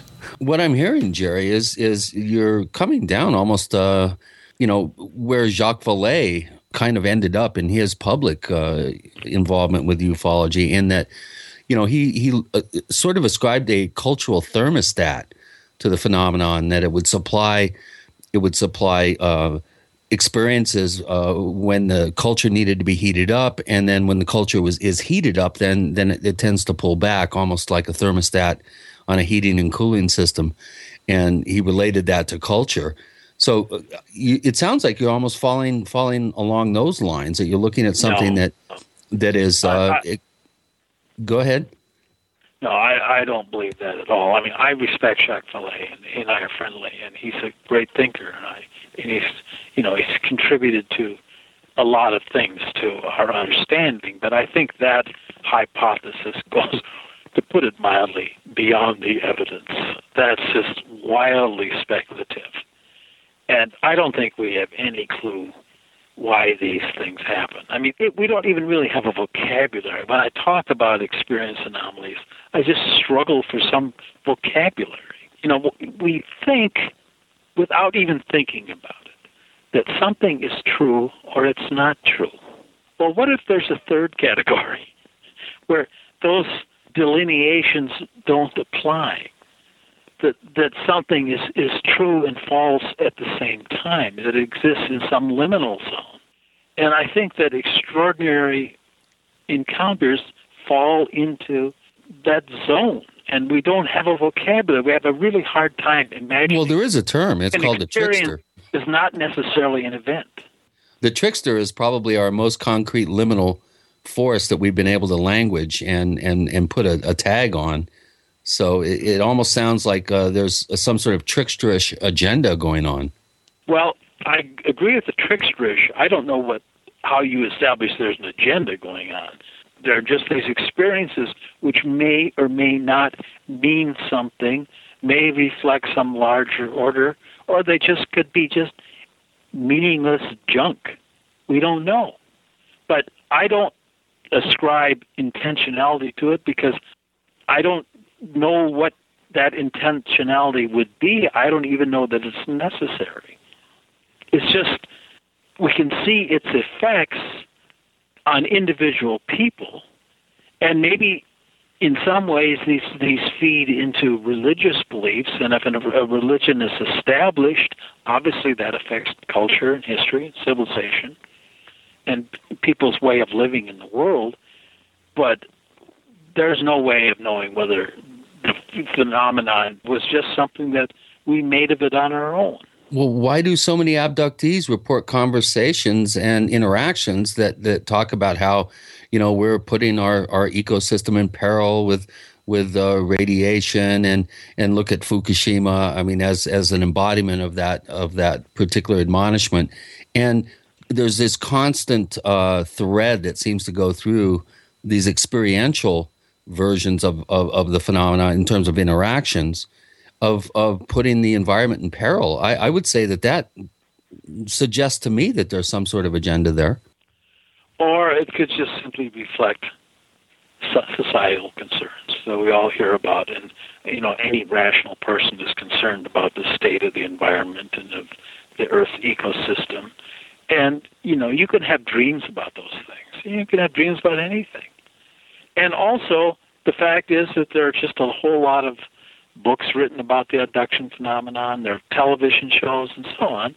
And this is sort of a loop that feeds into people's dreams and experiences. So they hear about abductions, they read a book by Whitley Strieber, by David Jacobs, by Bud Hopkins, and they dream about such things? Yeah, they don't even necessarily have to read those books because it's just in the air. You know, you can go into a bar and sit down and start talking to the idiot next to you, and uh, you know about UFOs, and he will know about abductions. I mean, I think that that as I say, these things are not unreal. They're just stuff that is built, really anomalous stuff that is experienced out of certain themes in the culture. And 500 years ago, cultural themes were different, and people had different kinds of kinds of entities that that didn't involve, for example, extraterrestrials coming here in, in technologically constructed vehicles, but they had some kind of understanding of what the other world was like, and they often framed it in terms of the fairy realm. And people really experienced it. It didn't mean that fairies really existed, but it did mean that people had real experiences of them, and experiences that are really difficult to explain in terms of current knowledge. But then and I'm still trying to understand this. You can't assume then that maybe some of these experiences do present physical effects? And that takes us back to the event driven phenomenon of UFOs. Well, the, the, the, the hardcore cases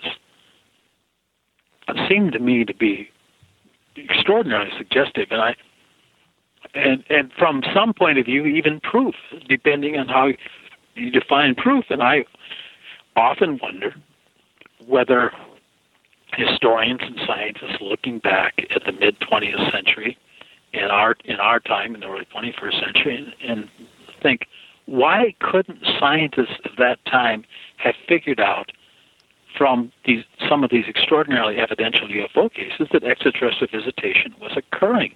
What was the blind spot?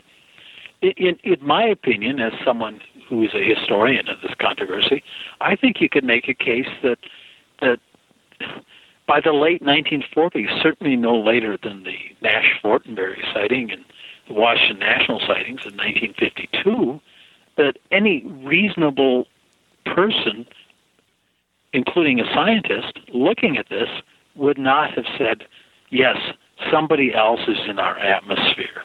And their vehicles can be traced on radar, you know, and they can be seen by multiple witnesses and so on and so on. They leave traces when they land on the ground. They sometimes burn witnesses.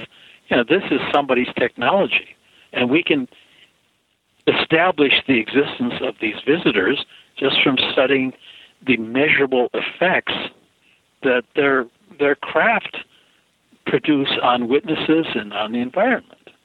You could have made a case as the early 1950s that yes, this was going on and we have good evidence of it.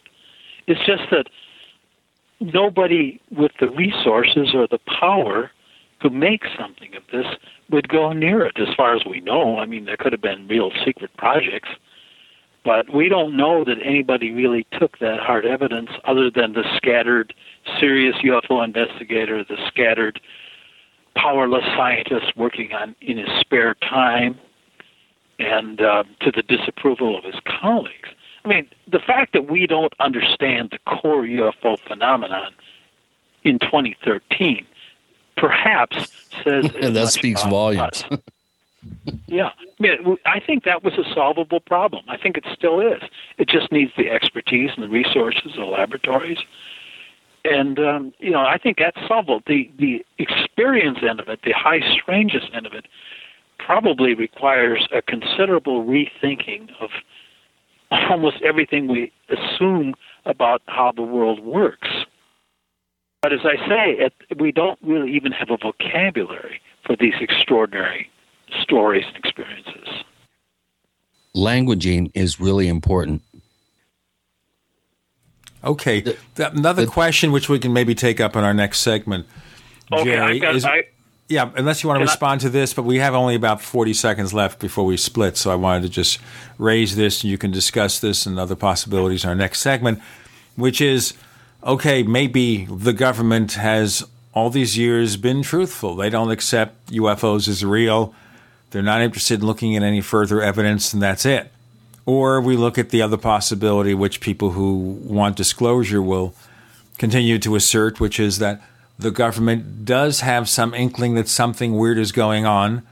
They may or may not know what is causing those weird things to go on, and thus they keep it from us, in which case, how do we find out? And then we go back to the question of Roswell again.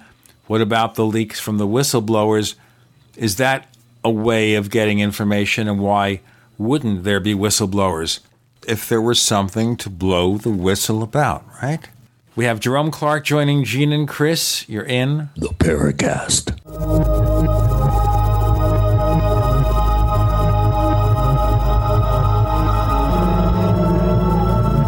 The GCN Radio Network, providing the world with hard hitting talk radio. GCN. Great talk radio starts here.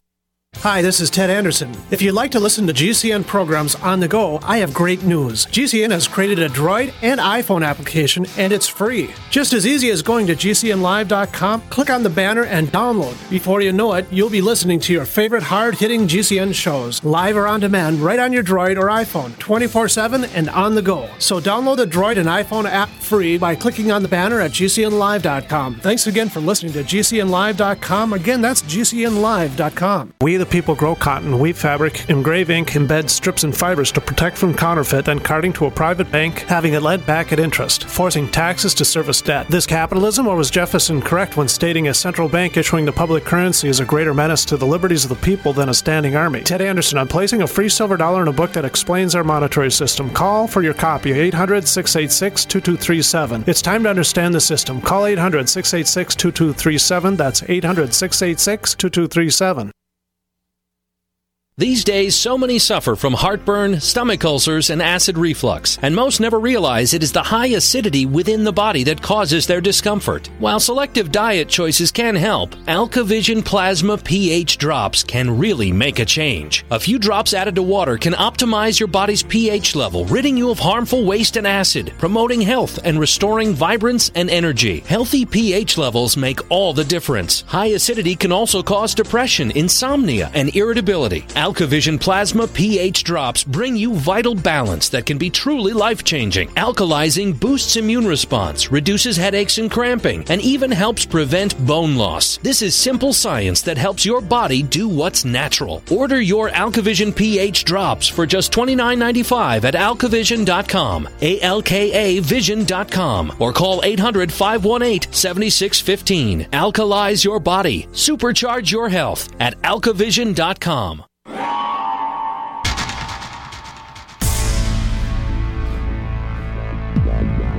Welcome back to the Paracast, the gold standard of paranormal radio.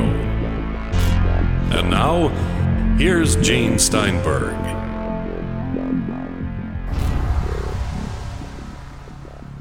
With Gene and Chris on the Paracast, we're spending a few more seconds with Jerome Clark, longtime UFO historian, author of a number of really fascinating books that you won't find on the bestseller list, but that's very unfortunate. So I know Chris was mentioning the issue of languaging, and I was talking about disclosure, whether the government has guilty knowledge of what's going on. You have some assessments for any of that? Well, when we talk about the government, quote unquote, in terms of secret UFO knowledge, remember the government is a huge entity. And I would say that if there's significant UFO knowledge, it's squirreled away in some small, possibly off the books agency. And it certainly doesn't seem to affect national defense policy. And so, if there is some little group that's monitoring this and has some interesting information deep in its highly classified files, I think that it's clear that this agency has told whomever it reports to, maybe the president or the secretary of defense, that whatever this is, it is not a threat to national security. And we can safely act as if it isn't here. And we all know there are other variations of the cover up idea, and some of them quite dramatic and unbelievable.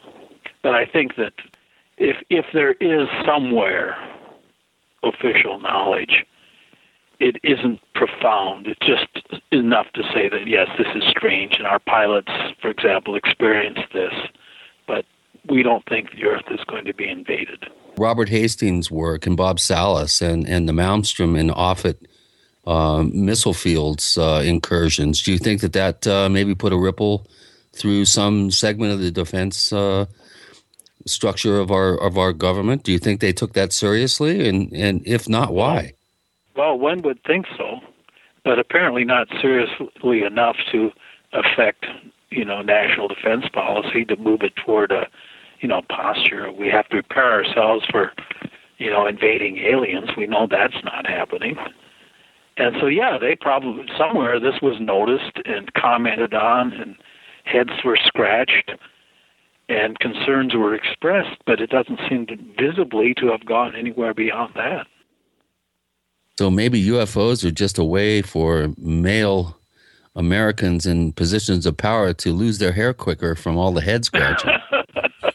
yeah, and I suspect that over time, a lot less hair has been lost. I think the whole thing has just been shrugged off you know, you can find people within government, just so you can find people anywhere who are puzzled by UFO sightings and interested in them and think they mean something interesting. But uh, maybe it's a plot that affected actual policy. Maybe it's a plot by Bosley, Hair for Men.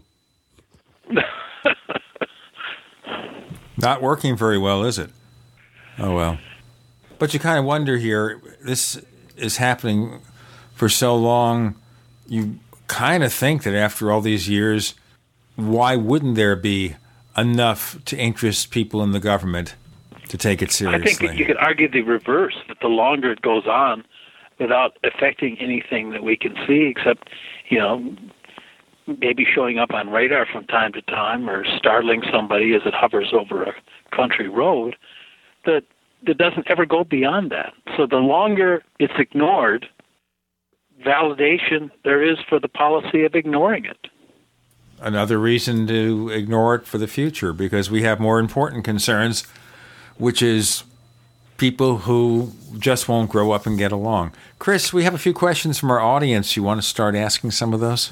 Yeah, I, would like to do that. And we've answered a few of the questions that have been posted at forum.theparacast.com already with our very uh, enlivened conversation here. But we have a a fairly new addition to our forum family, Gary Griffey, who asks uh, a, a, good question. Uh, my question for Mr. Clark refers to ancient or historical UFO reports. Is there a good source for information on that subject for people that want to explore it and do some digging on their own, besides your your magnum opus, uh, the UFO Encyclopedia, of course? Well, one thing that's happened this is this is really the major development in ufology and Fortean studies of the last decade. And that is that more and more newspaper archives are being opened up and so they're accessible online. And you can some of this you can get for free some of it you have to subscribe to to a service. It'll cost anywhere from maybe 50 60 bucks to more than 100 bucks a year. And you get access to hundreds, even thousands of old newspapers. And you don't have to go through every page trying to find a, a weird story. You just have to do a search, type in the word you're looking for, like something like ball of light or whatever, and you will be get access to dozens to decades and maybe even a couple of centuries of ball of light stories in old newspapers.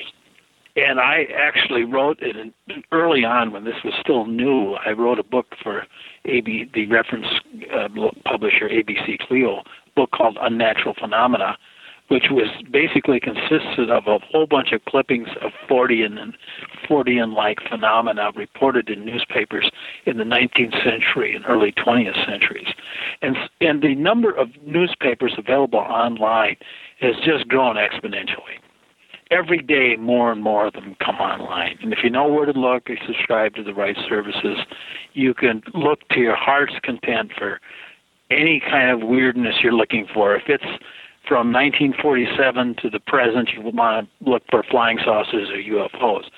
Before that, of course, they weren't using words like that, but you can figure out the words that they were using to describe what we now would call UFOs, and just search for them, and you'll be surprised at what comes up and what's like what is what it, what the reports how they're like what we see now and how they're unlike what we see now.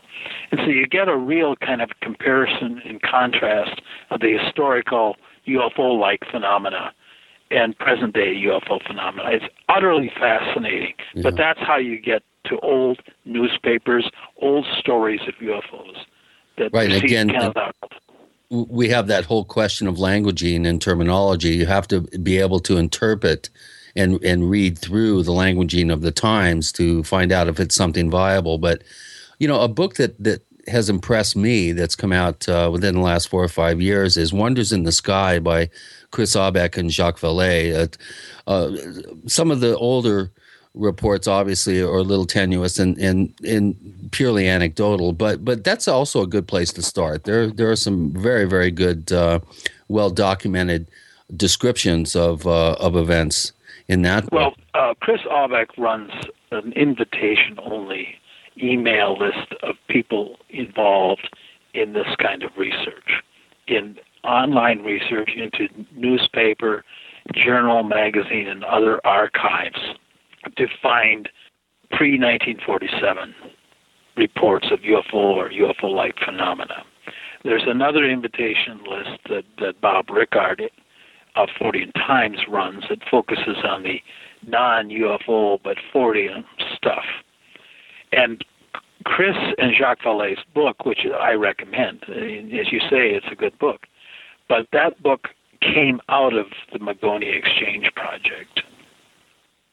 And um, so there's there's actually focused investigation, focused gleaning of these old archives from UFOs and Fortean scholars today, and it, there's just a, a, lot of incredibly interesting stuff coming up, coming yeah. out of all this.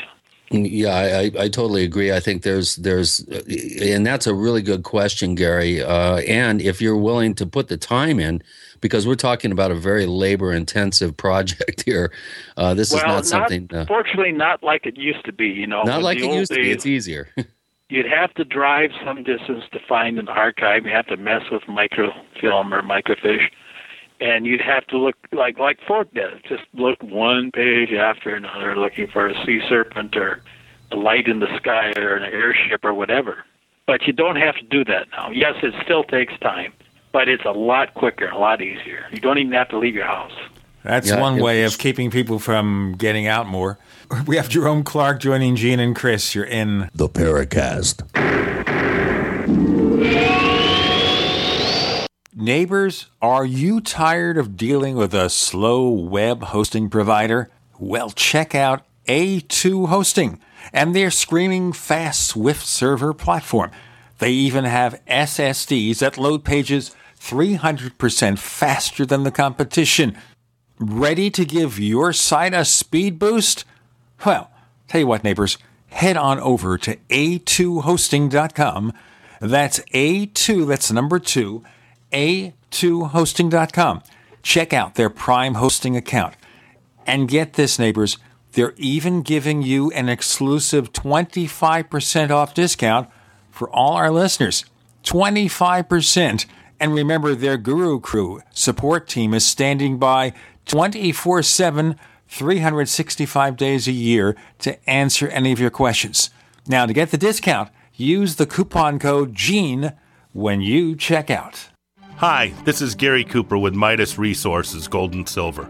Government shutdown, inept politicians, entitlements, looming Obamacare. The death of the US dollar as a global reserve currency is what nobody wants to acknowledge. We have a debt bubble that cannot be paid and will eventually crash the dollar. If you're concerned about keeping your money, why not consider storing your wealth in gold and silver? Call me, Gary Cooper, at 1 800 686 2237, extension 130. Together, we'll discuss your options of buying gold and silver. Again, the global elite have plans for your money, and it doesn't include you. So call me, Gary Cooper, at 1 800 686 2237, extension 130, and we'll discuss your options of buying precious metals. Also, I can send you information on how you can roll over your IRA or 401k into a precious metal IRA. Again, don't get caught with money in your account when the dollar crashes. Call me, Gary Cooper, at 1 800 686 2237, extension 130.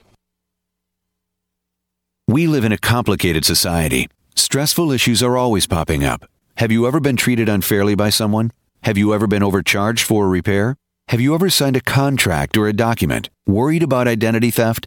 How many times have you been in those unique situations where you just wanted to call an attorney to find out if you're right or wrong or what your legal rights are?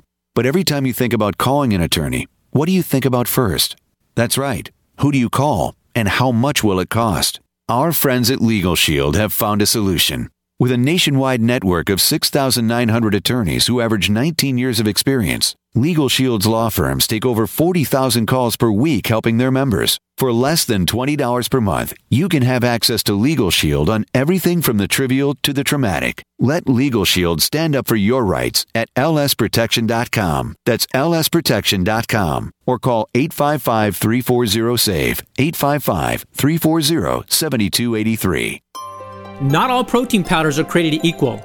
One World Whey is the first cold temperature processed, 100% all natural, unrefined, bioactive, grass pasture raised milk whey protein.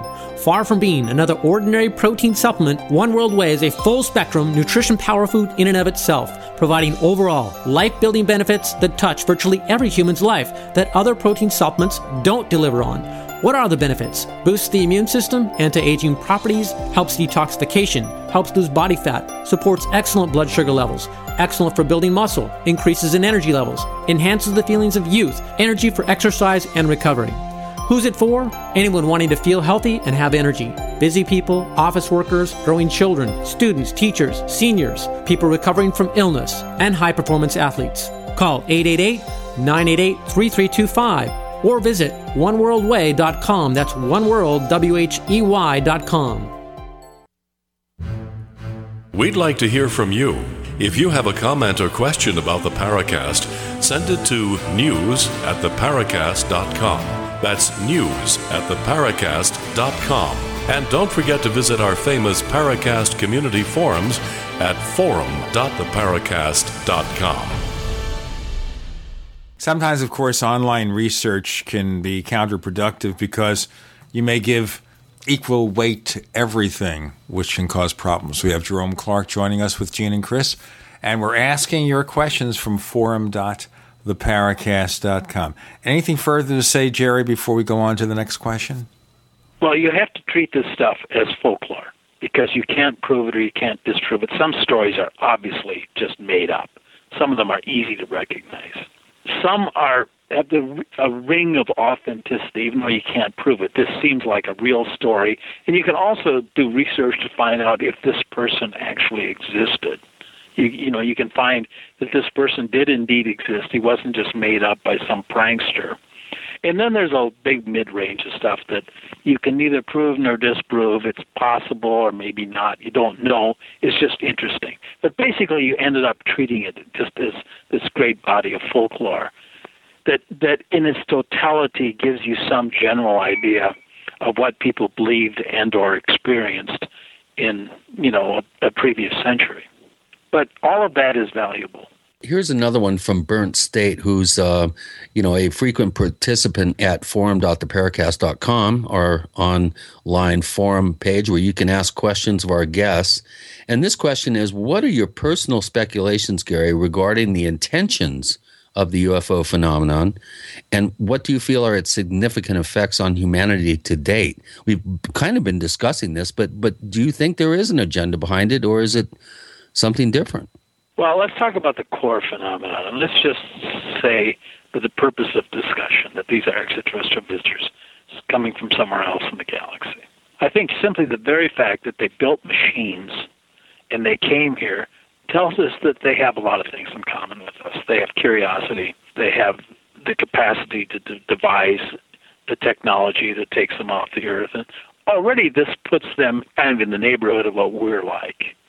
If they have the curiosity to have developed the science and technology that created spacecraft that could vast distances and find themselves to our little third rock from the sun, they're probably more like us than we would think.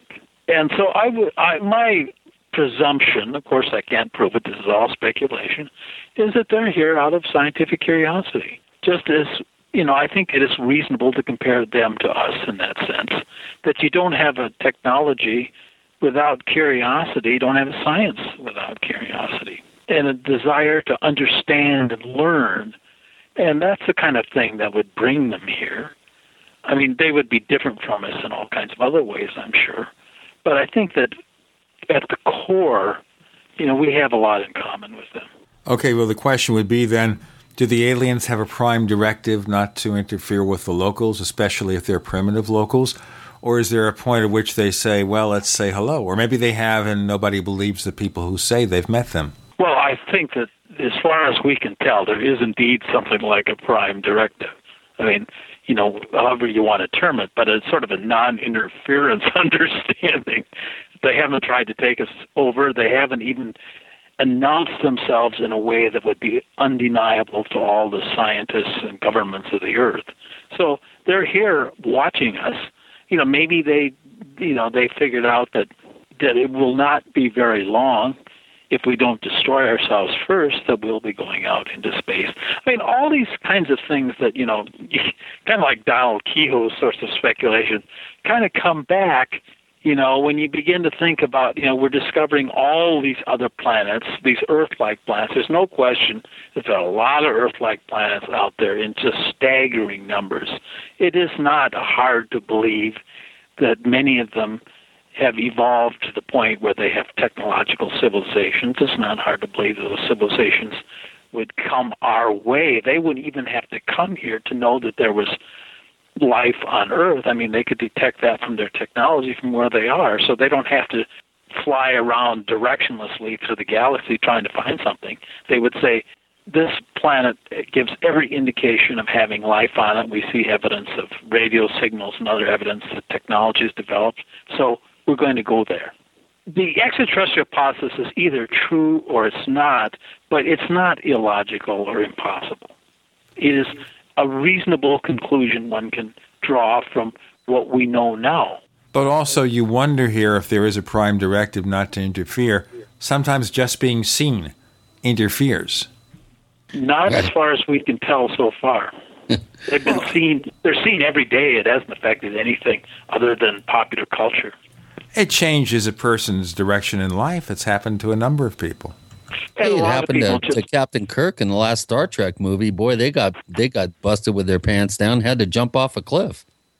Most people see UFO and they're really interested and intrigued. It doesn't change their lives.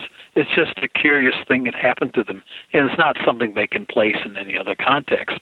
The the people who are permanently affected by that experience are really a very small percentage of UFO sighters. So, in the scheme of things, ET can be fully aware of this and just figure, well, the people who do see us, very few of their fellow travelers, their fellow citizens will believe them anyway, so who cares? I think the calculation, again, this is all pure rank speculation.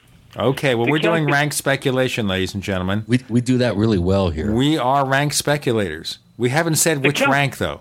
The calculation may be that unless, you know, we land on the White House lawn or crash on the White House lawn, you know, we can do what we're, we're doing for maybe decades more, and it's not going to affect the civilization we're observing. I believe myself, my own intuition, is that sometime in the 21st century, with another generation of scientists, UFO sightings will finally engage the interest of scientists, particularly astronomers and others involved in exobiology, who, having failed to detect alien civilizations by radio telescope, will turn around and say, well, what about all these curious and interesting specu- sightings made by people all over the earth for, for quite a while now? And something of that is happening. If you read um, Edward Ashpole's new book, whose uh, title escapes me at the moment.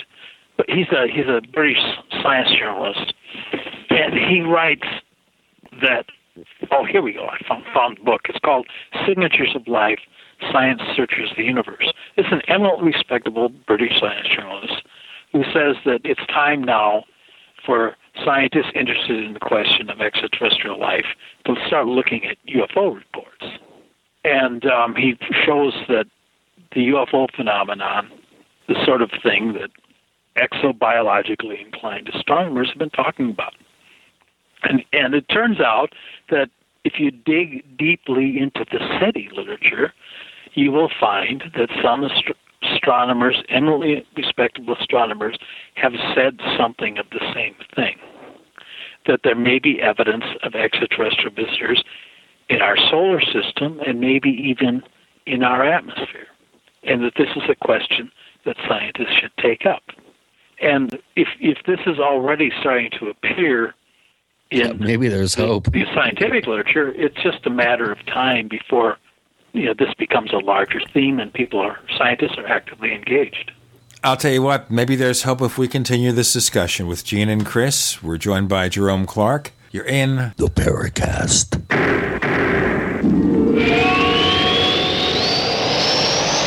America's number one source for independent talk radio for over a decade. We are the GCN Radio Network. Graphic Converter is the image manipulation tool for the rest of us. It does not use any database. You get full control of all your files. Want to view the images of a folder? Drag it into Graphic Converter, and a powerful browser opens up to show your image files. You could use it for slideshows. You could use it to import images from digital cameras or from scanners. Need to do some image editing? You can do that too in Graphic Converter. Also, print catalogs. Convert from so many formats I can't even list them. Download now to see if Graphic Converter is good for you, like one and a half million other users. Guess what? You could save money when you buy Graphic Converter. Use the coupon code Night Owl. Use the coupon code Night Owl to get a special price for Graphic Converter. Go to lemkesoft.com. That's L E M K E soft.com. Lemkesoft.com. L E M K E soft.com.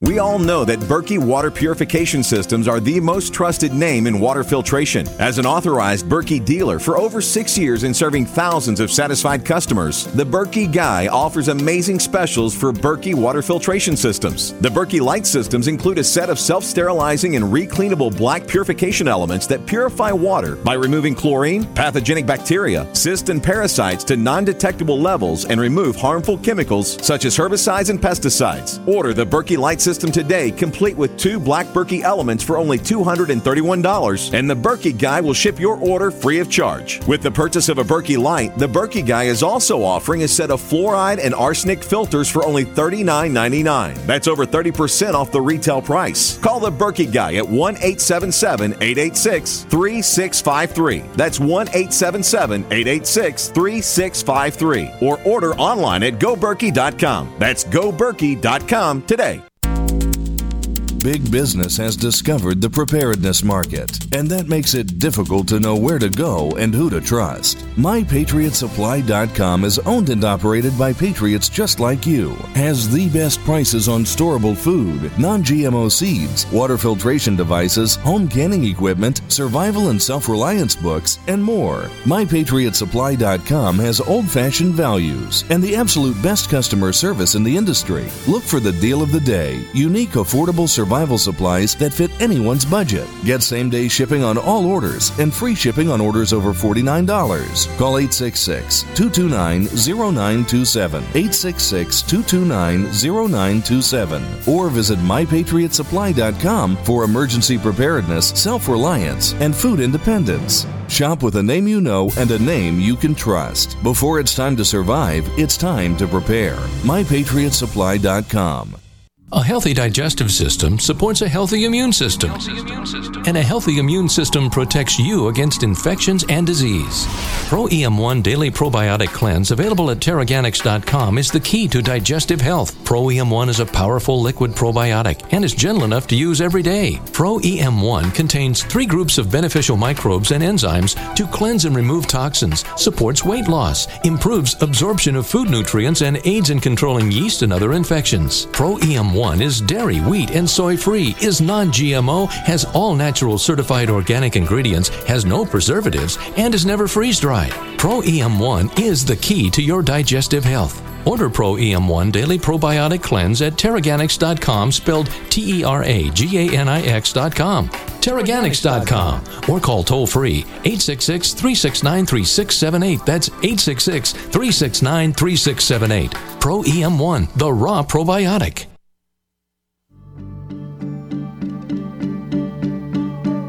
Hi, this is nuclear physicist lecturer Stanton Friedman. You are listening to the Paracast, the gold standard of paranormal radio.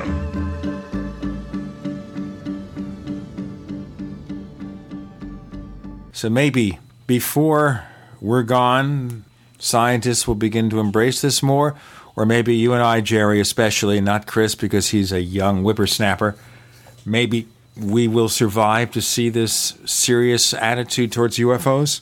I'm afraid, Gene, that you and I will not be around to see it. I can't speak for Chris, but it will it will take time. I, when I said that I thought this would happen, I was really thinking about the latter part of this century.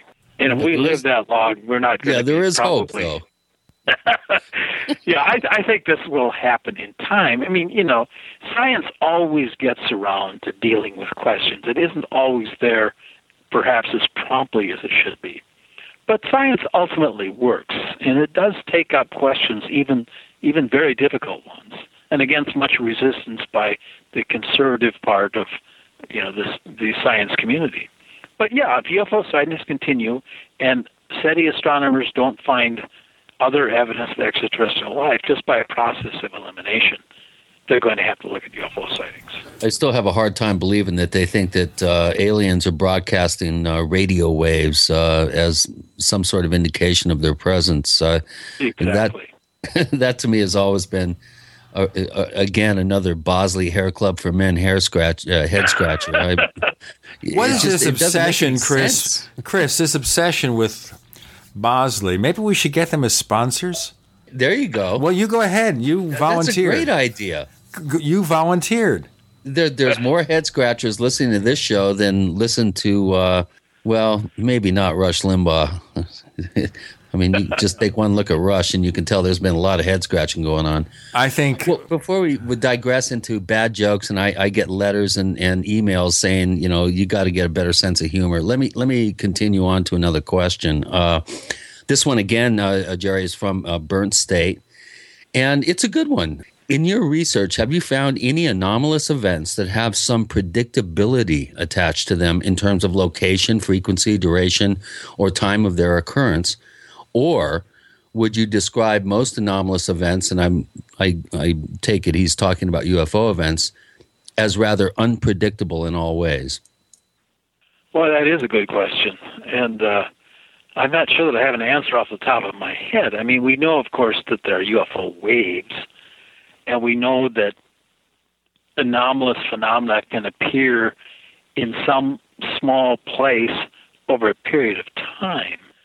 Whether that amounts to predictability, I don't know. I mean, you know, there have always been attempts, and commendable ones, to find patterns to UFO activity and the no one has ever been able to establish anything conclusively about about how these things manifest. It just you know, it looks like just something incredibly random. But we don't know. I mean, that that is an excellent question and there's so much that falls out from that question. But unfortunately, I think it's just at this stage unanswerable. Right, and and, and generally, if you find a pattern, what I found, I've I found a couple of patterns actually uh, of what I thought was some sort of predictability uh, factor or element, and as soon as I found it, you know, I the, the data, you know, the the phenomena supported the data to support my conclusion, but as soon as I opened my mouth and said something about it, it went 180 degrees and did the exact opposite. So. Now, I, that'll am not sure you. if there's a lesson there, but and that's why I, I you know, I, I I'm fascinated with the whole uh, idea of that liminal force within our collective uh, called the, the trickster archetype. I, I find it just eminently, you know, infinitely fascinating, and and that that I think is a perfect illustration of that. There really is no predictability except for the fact that it's unpredictable. That's that you can predict that it's unpredictable. Well, so I've told you guys before about my experience of encountering three times in the course of one summer, 13 years ago, apparitional quadruped, kind of like a you know, ghostly dog or something. Right, right. And what struck me about that, not only that it was so completely unexpected that I, I couldn't even process it. I mean, it took me weeks to process what I had seen and it didn't really make it. It didn't really dawn on me until my wife was with me and saw it the last time we were together. And um, but what struck me among, among the many reflections I made about that experience was how incredibly meaningless and motiveless it was. There was no larger lesson. It it just happened, and that was all that it was. It was just an experience with no larger consequences, no larger moral no meaning. It just happened, and that that's I think one thing that I've carried away from that experience was just how random and meaningless it appeared to be. So when people speculate, you know, about larger intentionality and so on, I have a hard time squaring that with my own experience. I think these things just happen in their own way, and they're just sort of random. Now, if there is, I think there are patterns in in data concerning you know hardcore UFO sightings. We know they seem to operate in some ways and not in others. But the the high strangeness stuff is just it could happen to anybody at any time. Yeah. And it may even sometimes happen to us and because we're not expecting it, our mindset is against it. We don't think these things can happen. That if they do happen, we rationalize them away and forget them. Ah, do you saying then, Jerry, that a lot of us are having experiences that we just kind of compartmentalize and we put in the back burner and we don't pay attention to those things? You know, I, I, I've had I've had experiences that only in retrospect seem really strange. All and and but they were trivial.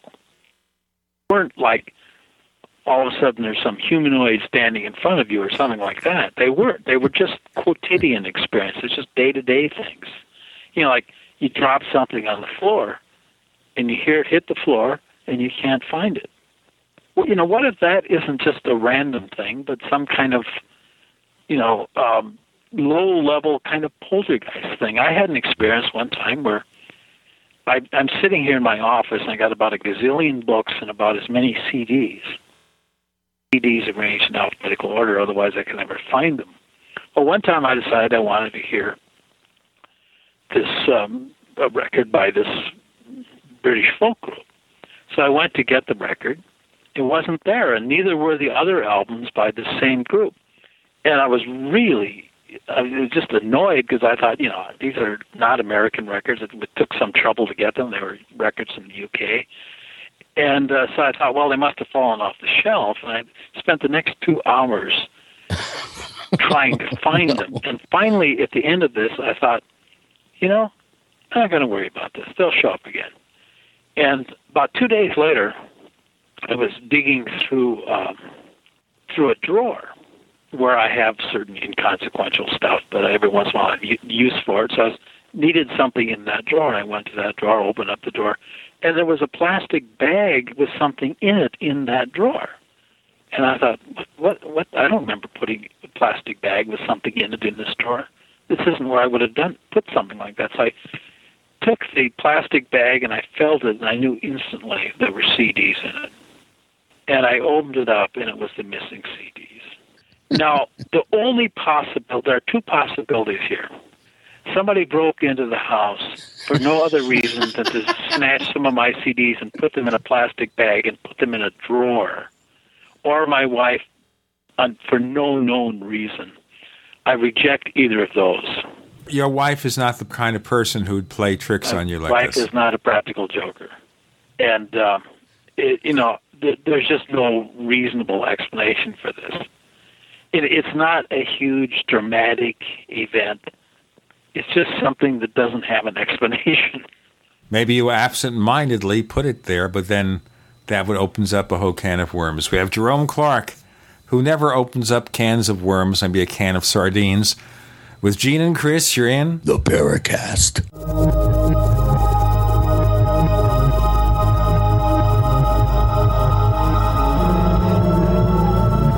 Are you tired of searching for great talk radio? Something more important. Search no more. We are the GCN Radio Network. If you want to get your website online and you need reliable service, first class service at the lowest possible price, there's only one place to go. Well, DreamHost has a special promotion with our show where they'll offer you unlimited disk space, unlimited bandwidth, one click web apps such as WordPress, 24 7 support. You can save over $55. You want to know how? Go to dreamhost.com slash radio, dreamhost.com slash radio. First game Attack of the Rockoids, and it was a critically acclaimed success. And now there's The Coming of the Protectors. A former military intelligence man is contacted by a space woman in a dream, a dream that turns out to be a nightmare because evil forces on her distant planet are planning to conquer the Earth. This is gripping science fiction of the classic kind. Attack of the Rockoids and The Coming of the Protectors. Find out more at rockoids.com. That's rockoids, R O C K O I D S.com. What if you had a witness everywhere you drive? Now you can with videodashcam.com. From truckers to motorcyclists, the handy video dash cam can be used for insurance claims, accidents, police encounters, road rage, or natural disasters. Has instant screen playback and optional night vision. Get the best quality, affordable HD dash cameras available at videodashcam.com. That's videodashcam.com or call 855-855-2022. Always have a witness with Video Dashcam. Beep. This is an emergency essentials sale. This month only at Emergency Essentials. Get 41% off freeze dried chicken with a 25 year shelf life for only $24.99 while supplies last. During our October sale, 55 gallon water barrels are only $72.99. Our 12 can baking combo, valued at over $160, is now only $109.99. That's 32% off. Call Emergency Essentials at 800 999 1863 today or visit beprepared.com. The choice is clear be unprepared or beprepared.com. If you owe the IRS back taxes, listen carefully. Sweeping changes to IRS policies will help more people than ever eliminate their tax debts once and for all. And now I can help you reduce or eliminate your tax debts and end your tax nightmare. Hi, I'm Dan Pilla. I've helped thousands of people reduce and eliminate tax debts they couldn't pay. And after more than 30 years of experience dealing with the IRS, I can tell you there's no such thing as a hopeless tax case. And with the IRS's new policies, it's easier than ever to put your tax debt behind you once and for all. Call now at 800 346 6829 to learn how I can help you. You know your IRS debt will not go away by itself, but you don't have to live in fear anymore. Call 800 346 6829. Learn how I can help you eliminate wage and bank levies, release tax liens, and negotiate a settlement with the IRS that will put your tax nightmare behind you forever. Call 800 34 No Tax or go to taxhelponline.com. That's taxhelponline.com. Hi, my name is DeRay. Suffering from migraines, having Botox injections in my head and neck to alleviate pain, costing $1,500 out of my pocket. I discovered Dr. Ortman and Gentle Touch chiropractic adjustment called NUCCA. I'm migraine free since my first adjustment. Thanks for giving me my life back, Dr. Ortman. I wish they prescribed you instead of Botox. Thanks, DeRay. Putting the bones back in place is only half of the solution. We design a nutritional supplement program the body can handle, actually absorb, providing nutrients, targeting the problem area. Between NUCCA and nutrition, we will have you on the road to a faster and more permanent recovery. Look us up on the web at drortman.com or call 952-303-9124. Let us help you feel better faster. Wellspring Spinal Care at 952-303-9124. Again, that's 952-303-9124 or on the web at drortman.com.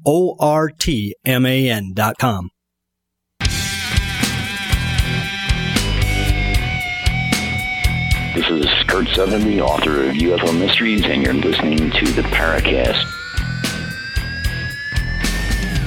Or maybe the Paracast is here to open up cans of worms to see what really crawls out of them. We have Jerome Clark joining us for one more segment with Gene and Chris. Chris, any more questions left in the till? Yeah, here's another good one from Burnt State. He notes that you have often said the idea of a ship from an alien planet crashing on Earth is something that you could never hide from history. And he says, I take this to mean you believe that ET has never crashed here. Well, aside from the infallibility of the phenomenon, what other aspects of this phenomenon do you feel are aspects that could never be hidden from history? Well, my argument has been, and it was recently challenged in this Edward Ashpole book, by the way, that I just mentioned, was that if there was a, a spacecraft that crashed, the discoveries from that reverse engineering went out into the government and into private industry and so on, that there would you know, there would be suddenly technological developments that otherwise, you know, weren't traceable. That just seemed extraordinary as if they came out of nowhere. And there haven't been any of those. But in Ashpole's book, uh, Signatures of Life, he's not directly addressing me, but he does say somewhere in the book that if something like Roswell happened, and and he's not saying it did, but he's just speculating. He said that reverse engineering would be impossible because it would be some level of technology simply beyond our present state of knowledge and understanding that there wouldn't be anything you could do with it. So maybe I was wrong that maybe there could have been a, a Roswell incident and it just couldn't be reverse engineered and that's why we don't see any evidence of it in subsequent history, subsequent, you know, policy, technology, you know, uh, whatever. So I don't know. I mean, maybe that isn't a good argument. So it's therefore secreted away somewhere, and we don't know what to do with it, or maybe it's just catching dust at Warehouse 13 or something. You know, that's possible. I you know, I my argument that that we would have learned something from it, and we would see evidence of that knowledge, may be an invalid argument to argue against the reality of Roswell if you, you know if you want to go there. But that may not be a good argument. So I may have been wrong, as incredible as that may seem. It happens to all the best of us, Jerry.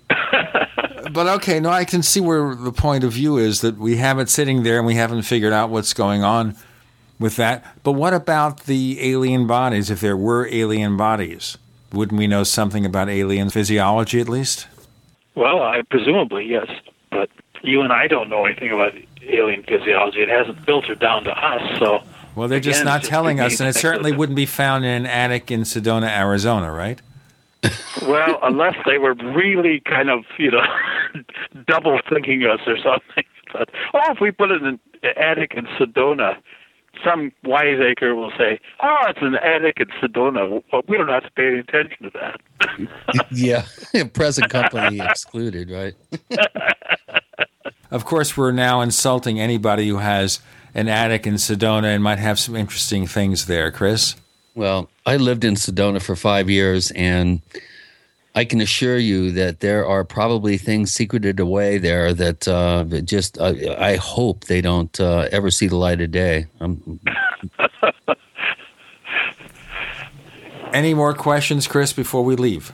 Well, uh, that's it for the question bank. We um, we got our, our thread up a little bit late, but um, thank you everybody for putting in your questions. And don't forget um, for future shows, forum.theparacast.com is where you put your questions in for us to ask our, our guests. And and Jerry, I want to say uh, it's it's really a pleasure to have you on the show. I know you don't do many shows, and um, just to have you on and get your insight and your many years of experience um, is is a real treat for me personally. And I want to uh, just let everybody know that your work, the uh, multi-volume UFO encyclopedia, is a must-have for any serious uh, researcher, investigator, or you know uh, someone that's interested in this subject matter. I mean, the, the amount of work that went into that book pre-internet is just is staggering, and I'm. You know, my hat's off to you. You're you're one of our real jewel, jewels in this uh, in this ufological world and realm, and and uh, you know, I, I just support your efforts uh, all the way up and down the line.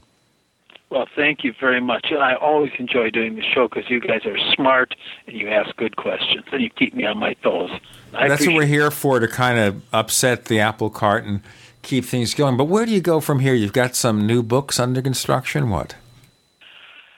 Possibly. I just may have kind of, the well may be dry. I haven't come up with a new book idea in a couple of years, and I'm just parting around pursuing other interests, but I'll probably find my way back to another book one of these days. If you were, just hypothetically, going to do another book, what interests you now? What really sparks your interest when we get into these kinds of subject matter? Well, two things. The one is exploring the idea of experience anomalies in greater depth, and the other one is historical Forteana, which has been opened up to us because we have access to all these old newspaper archives and, and other sources now online. I, those things are what interest me the most. Do we see stuff like that happening now? You know, it all started, you know, with, for I'm sure Eugene and, and, and probably you, Chris, reading Fort. Yeah, and of it course. feels like yeah. we're just this Classics. great circle is, is closing now. That toward in our twilight, Gene. I'm not talking to Chris here. You know, the old-fashioned Fortean phenomena are are just as interesting to me now as they were then, except that I have a much more informed and adult perspective on them. Are we still seeing reports of frogs falling from the sky, for oh, example? absolutely. Yeah. Those, those things are Constantly. constant, you know. Lake monsters, all those things, you know, lights in the sky, those are kind of eternal. I, lo- I, I love all that stuff, and I, I, you know, I love going to the Anomalist every day and tuning in on Patrick Huyghe's uh, l- latest list of uh, head scratchers, and and it, it, Jane, it's always going on. I don't think it'll ever, ever stop. It actually picks up in intensity. Uh, I think uh, uh, certain time periods, uh, there's a flurry of, of just inexplicable events that that are reported. I think now with the internet, we're going to hear more about these uh, types of inexplicable events uh, in a in a more timely fashion. And and Jerry, uh, just for your own information, I've, I'm finishing up a a uh, uh, an examination of uh, humans' relationship with livestock, cattle specifically, and it's a case history of the unexplained livestock death phenomenon, which I know you've been a little bit. Uh, Going to take a lot for you to think that there's really something to that whole. Oh no, I I I I, believe if you're talking about cattle mutilations. Oh yeah. Yeah, I mean, I believe that there are some of those are genuinely anomalous. I mean, I think that you know, like a lot of things, you know, get, got exaggerated in some ways, and to you know, and, and a lot of there was a lot of bogus stuff. But yes, Oh, I yeah. think there are anomalous cases. Well, it's like UFOs. I mean, 90% of UFO sightings, and that's being generous, I think, are, are very easily explained. The same holds true for the livestock death phenomenon, uh, unexplained livestock death, I should say. I, I'd be interested to uh, to get your feedback, and I'd love to send you a copy of the book for um, for your opinion on it once it's. oh, uh, please do, please. yeah, do. I, I'm I'm just now literally finishing it up uh, this week, and it's going to the editor. And I, I'd really love to get your feedback on it. You are mentioned in there, you and John Keel, uh, and your your admonishment of Keel for his uh, his uh, over the top statements about historical cases. I, I found it very fascinating. Also, your investigation into the Alexander Hamilton uh, claim in, from 1897. I do I do visit that as well, and I can't wait to get your feedback on it. Is that it? What a pleasant session. The time has gone by so fast. Jerry Clark, can you tell us whether you have an online presence if we want to get a hold of you? Well, not really. I, I I try to keep my head low, and I don't have a website or any of that stuff. I just uh, I, I'm not interested enough in tooting my own horn that that I just have an aversion to that sort of thing. I'm reachable by email. Yes, if you need to find him, write to us and I'll forward your messages. Chris O'Brien, of course, has his own site called OurStrangePlanet.com because it's a strange planet, OurStrangePlanet.com, and he's got that book coming out shortly called Stalking the Herd. You can find us on Twitter, where we're known as Tech Night Owl. We're Tech Night Owl on Twitter. There are also two Paracast fan clubs on Facebook under my account, and someday we'll figure out how to make them one. But of course, Facebook never makes that easy, do they? Jerry Clark, thanks for joining us this week on the Paracast. Thanks for having me. It's Been fun.